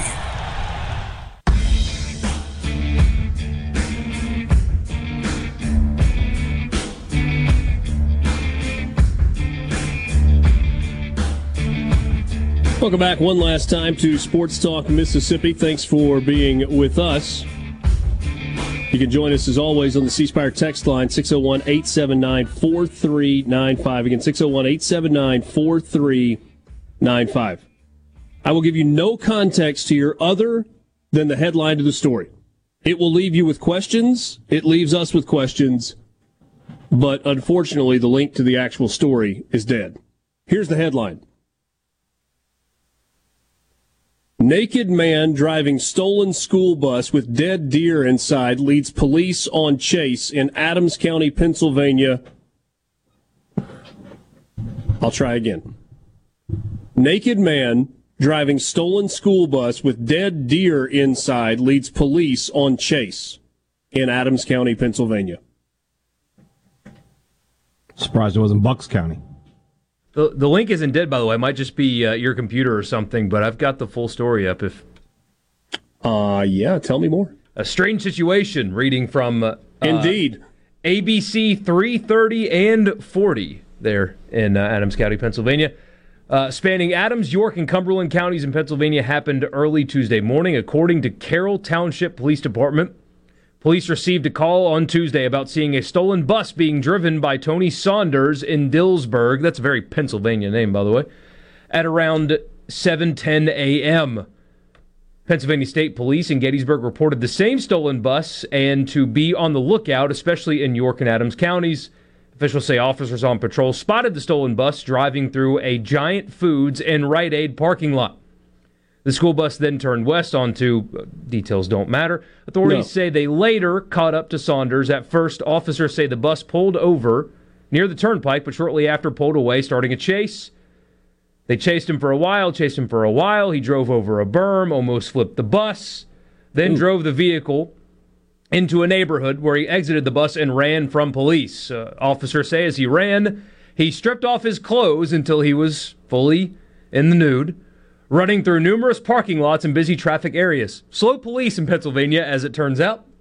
They say Saunders was then arrested nude and later admitted to taking the bus earlier after crashing a BMW vehicle. Saunders also admitted to placing a dead deer inside the bus and was attempting to drive it to his home to use as fertilizer for his garden. You know, they sell The that at Home Depot. It's a little cheaper, a little easier to get. The ability to strip into the into the nay nay while running is is impressive. Take some some practice. Yeah, I would feel like yeah, I feel like that's not a first time he did that. Like, have you done this before while being chased from by police?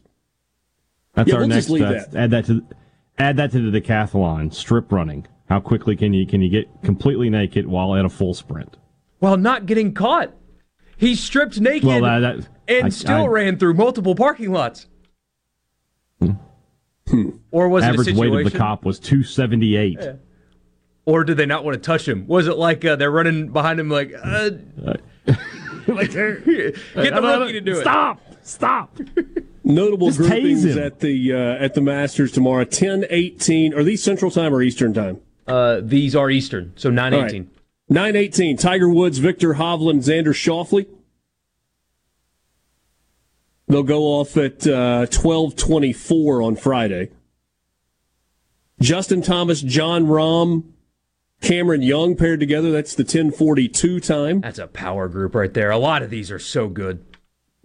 Hideki Matsuyama, international flavor here. Hideki Matsuyama from Japan. Cam Smith from Australia. Sungjae Im from Korea. Yeah, that's big time. Uh, this whole thing is.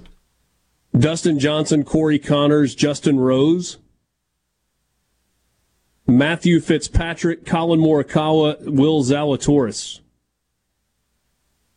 Scottie Scheffler, Sam Bennett. Uh, I'm sorry, Scottie Scheffler, Max Homa, Sam Bennett. I think Sam Bennett is the reigning the reigning U.S. Amateur champion. He Believe you are usually the, the reigning U.S. Amateur champion always gets paired with the previous year's winner. This is a good one. Tom Kim, Rory McIlroy, Sam Burns. Whoo! That's a good one. Tom Kim's an interesting guy. Has not played as well this year as he did a year ago. Jordan Spieth, Tommy Fleetwood, Tony Finau at one o'clock Central Time tomorrow. Have you watched the uh, the Netflix documentary? Yeah. Finau is awesome. Oh, he's great. Just a cool dude. Cool dude, good dad, family really, really important. Bunch of kids. what's he got? Five kids? Six Yeah. kids? They got a house full. He's got to keep winning. That, Yeah. That 1.7 million goes quick with five kids, man. so I Philip. Rivers played for two decades. I guess so. Thanks for being with us. Master starts tomorrow. Enjoy it. We'll talk about it. We will also talk plenty of baseball as series begin all over the place on a Thursday, Friday, Saturday weekend in the SEC. For Michael Borky and Brian Haydad in the Pearl River Resort Studio, I'm Richard Cross. Have a great Wednesday night.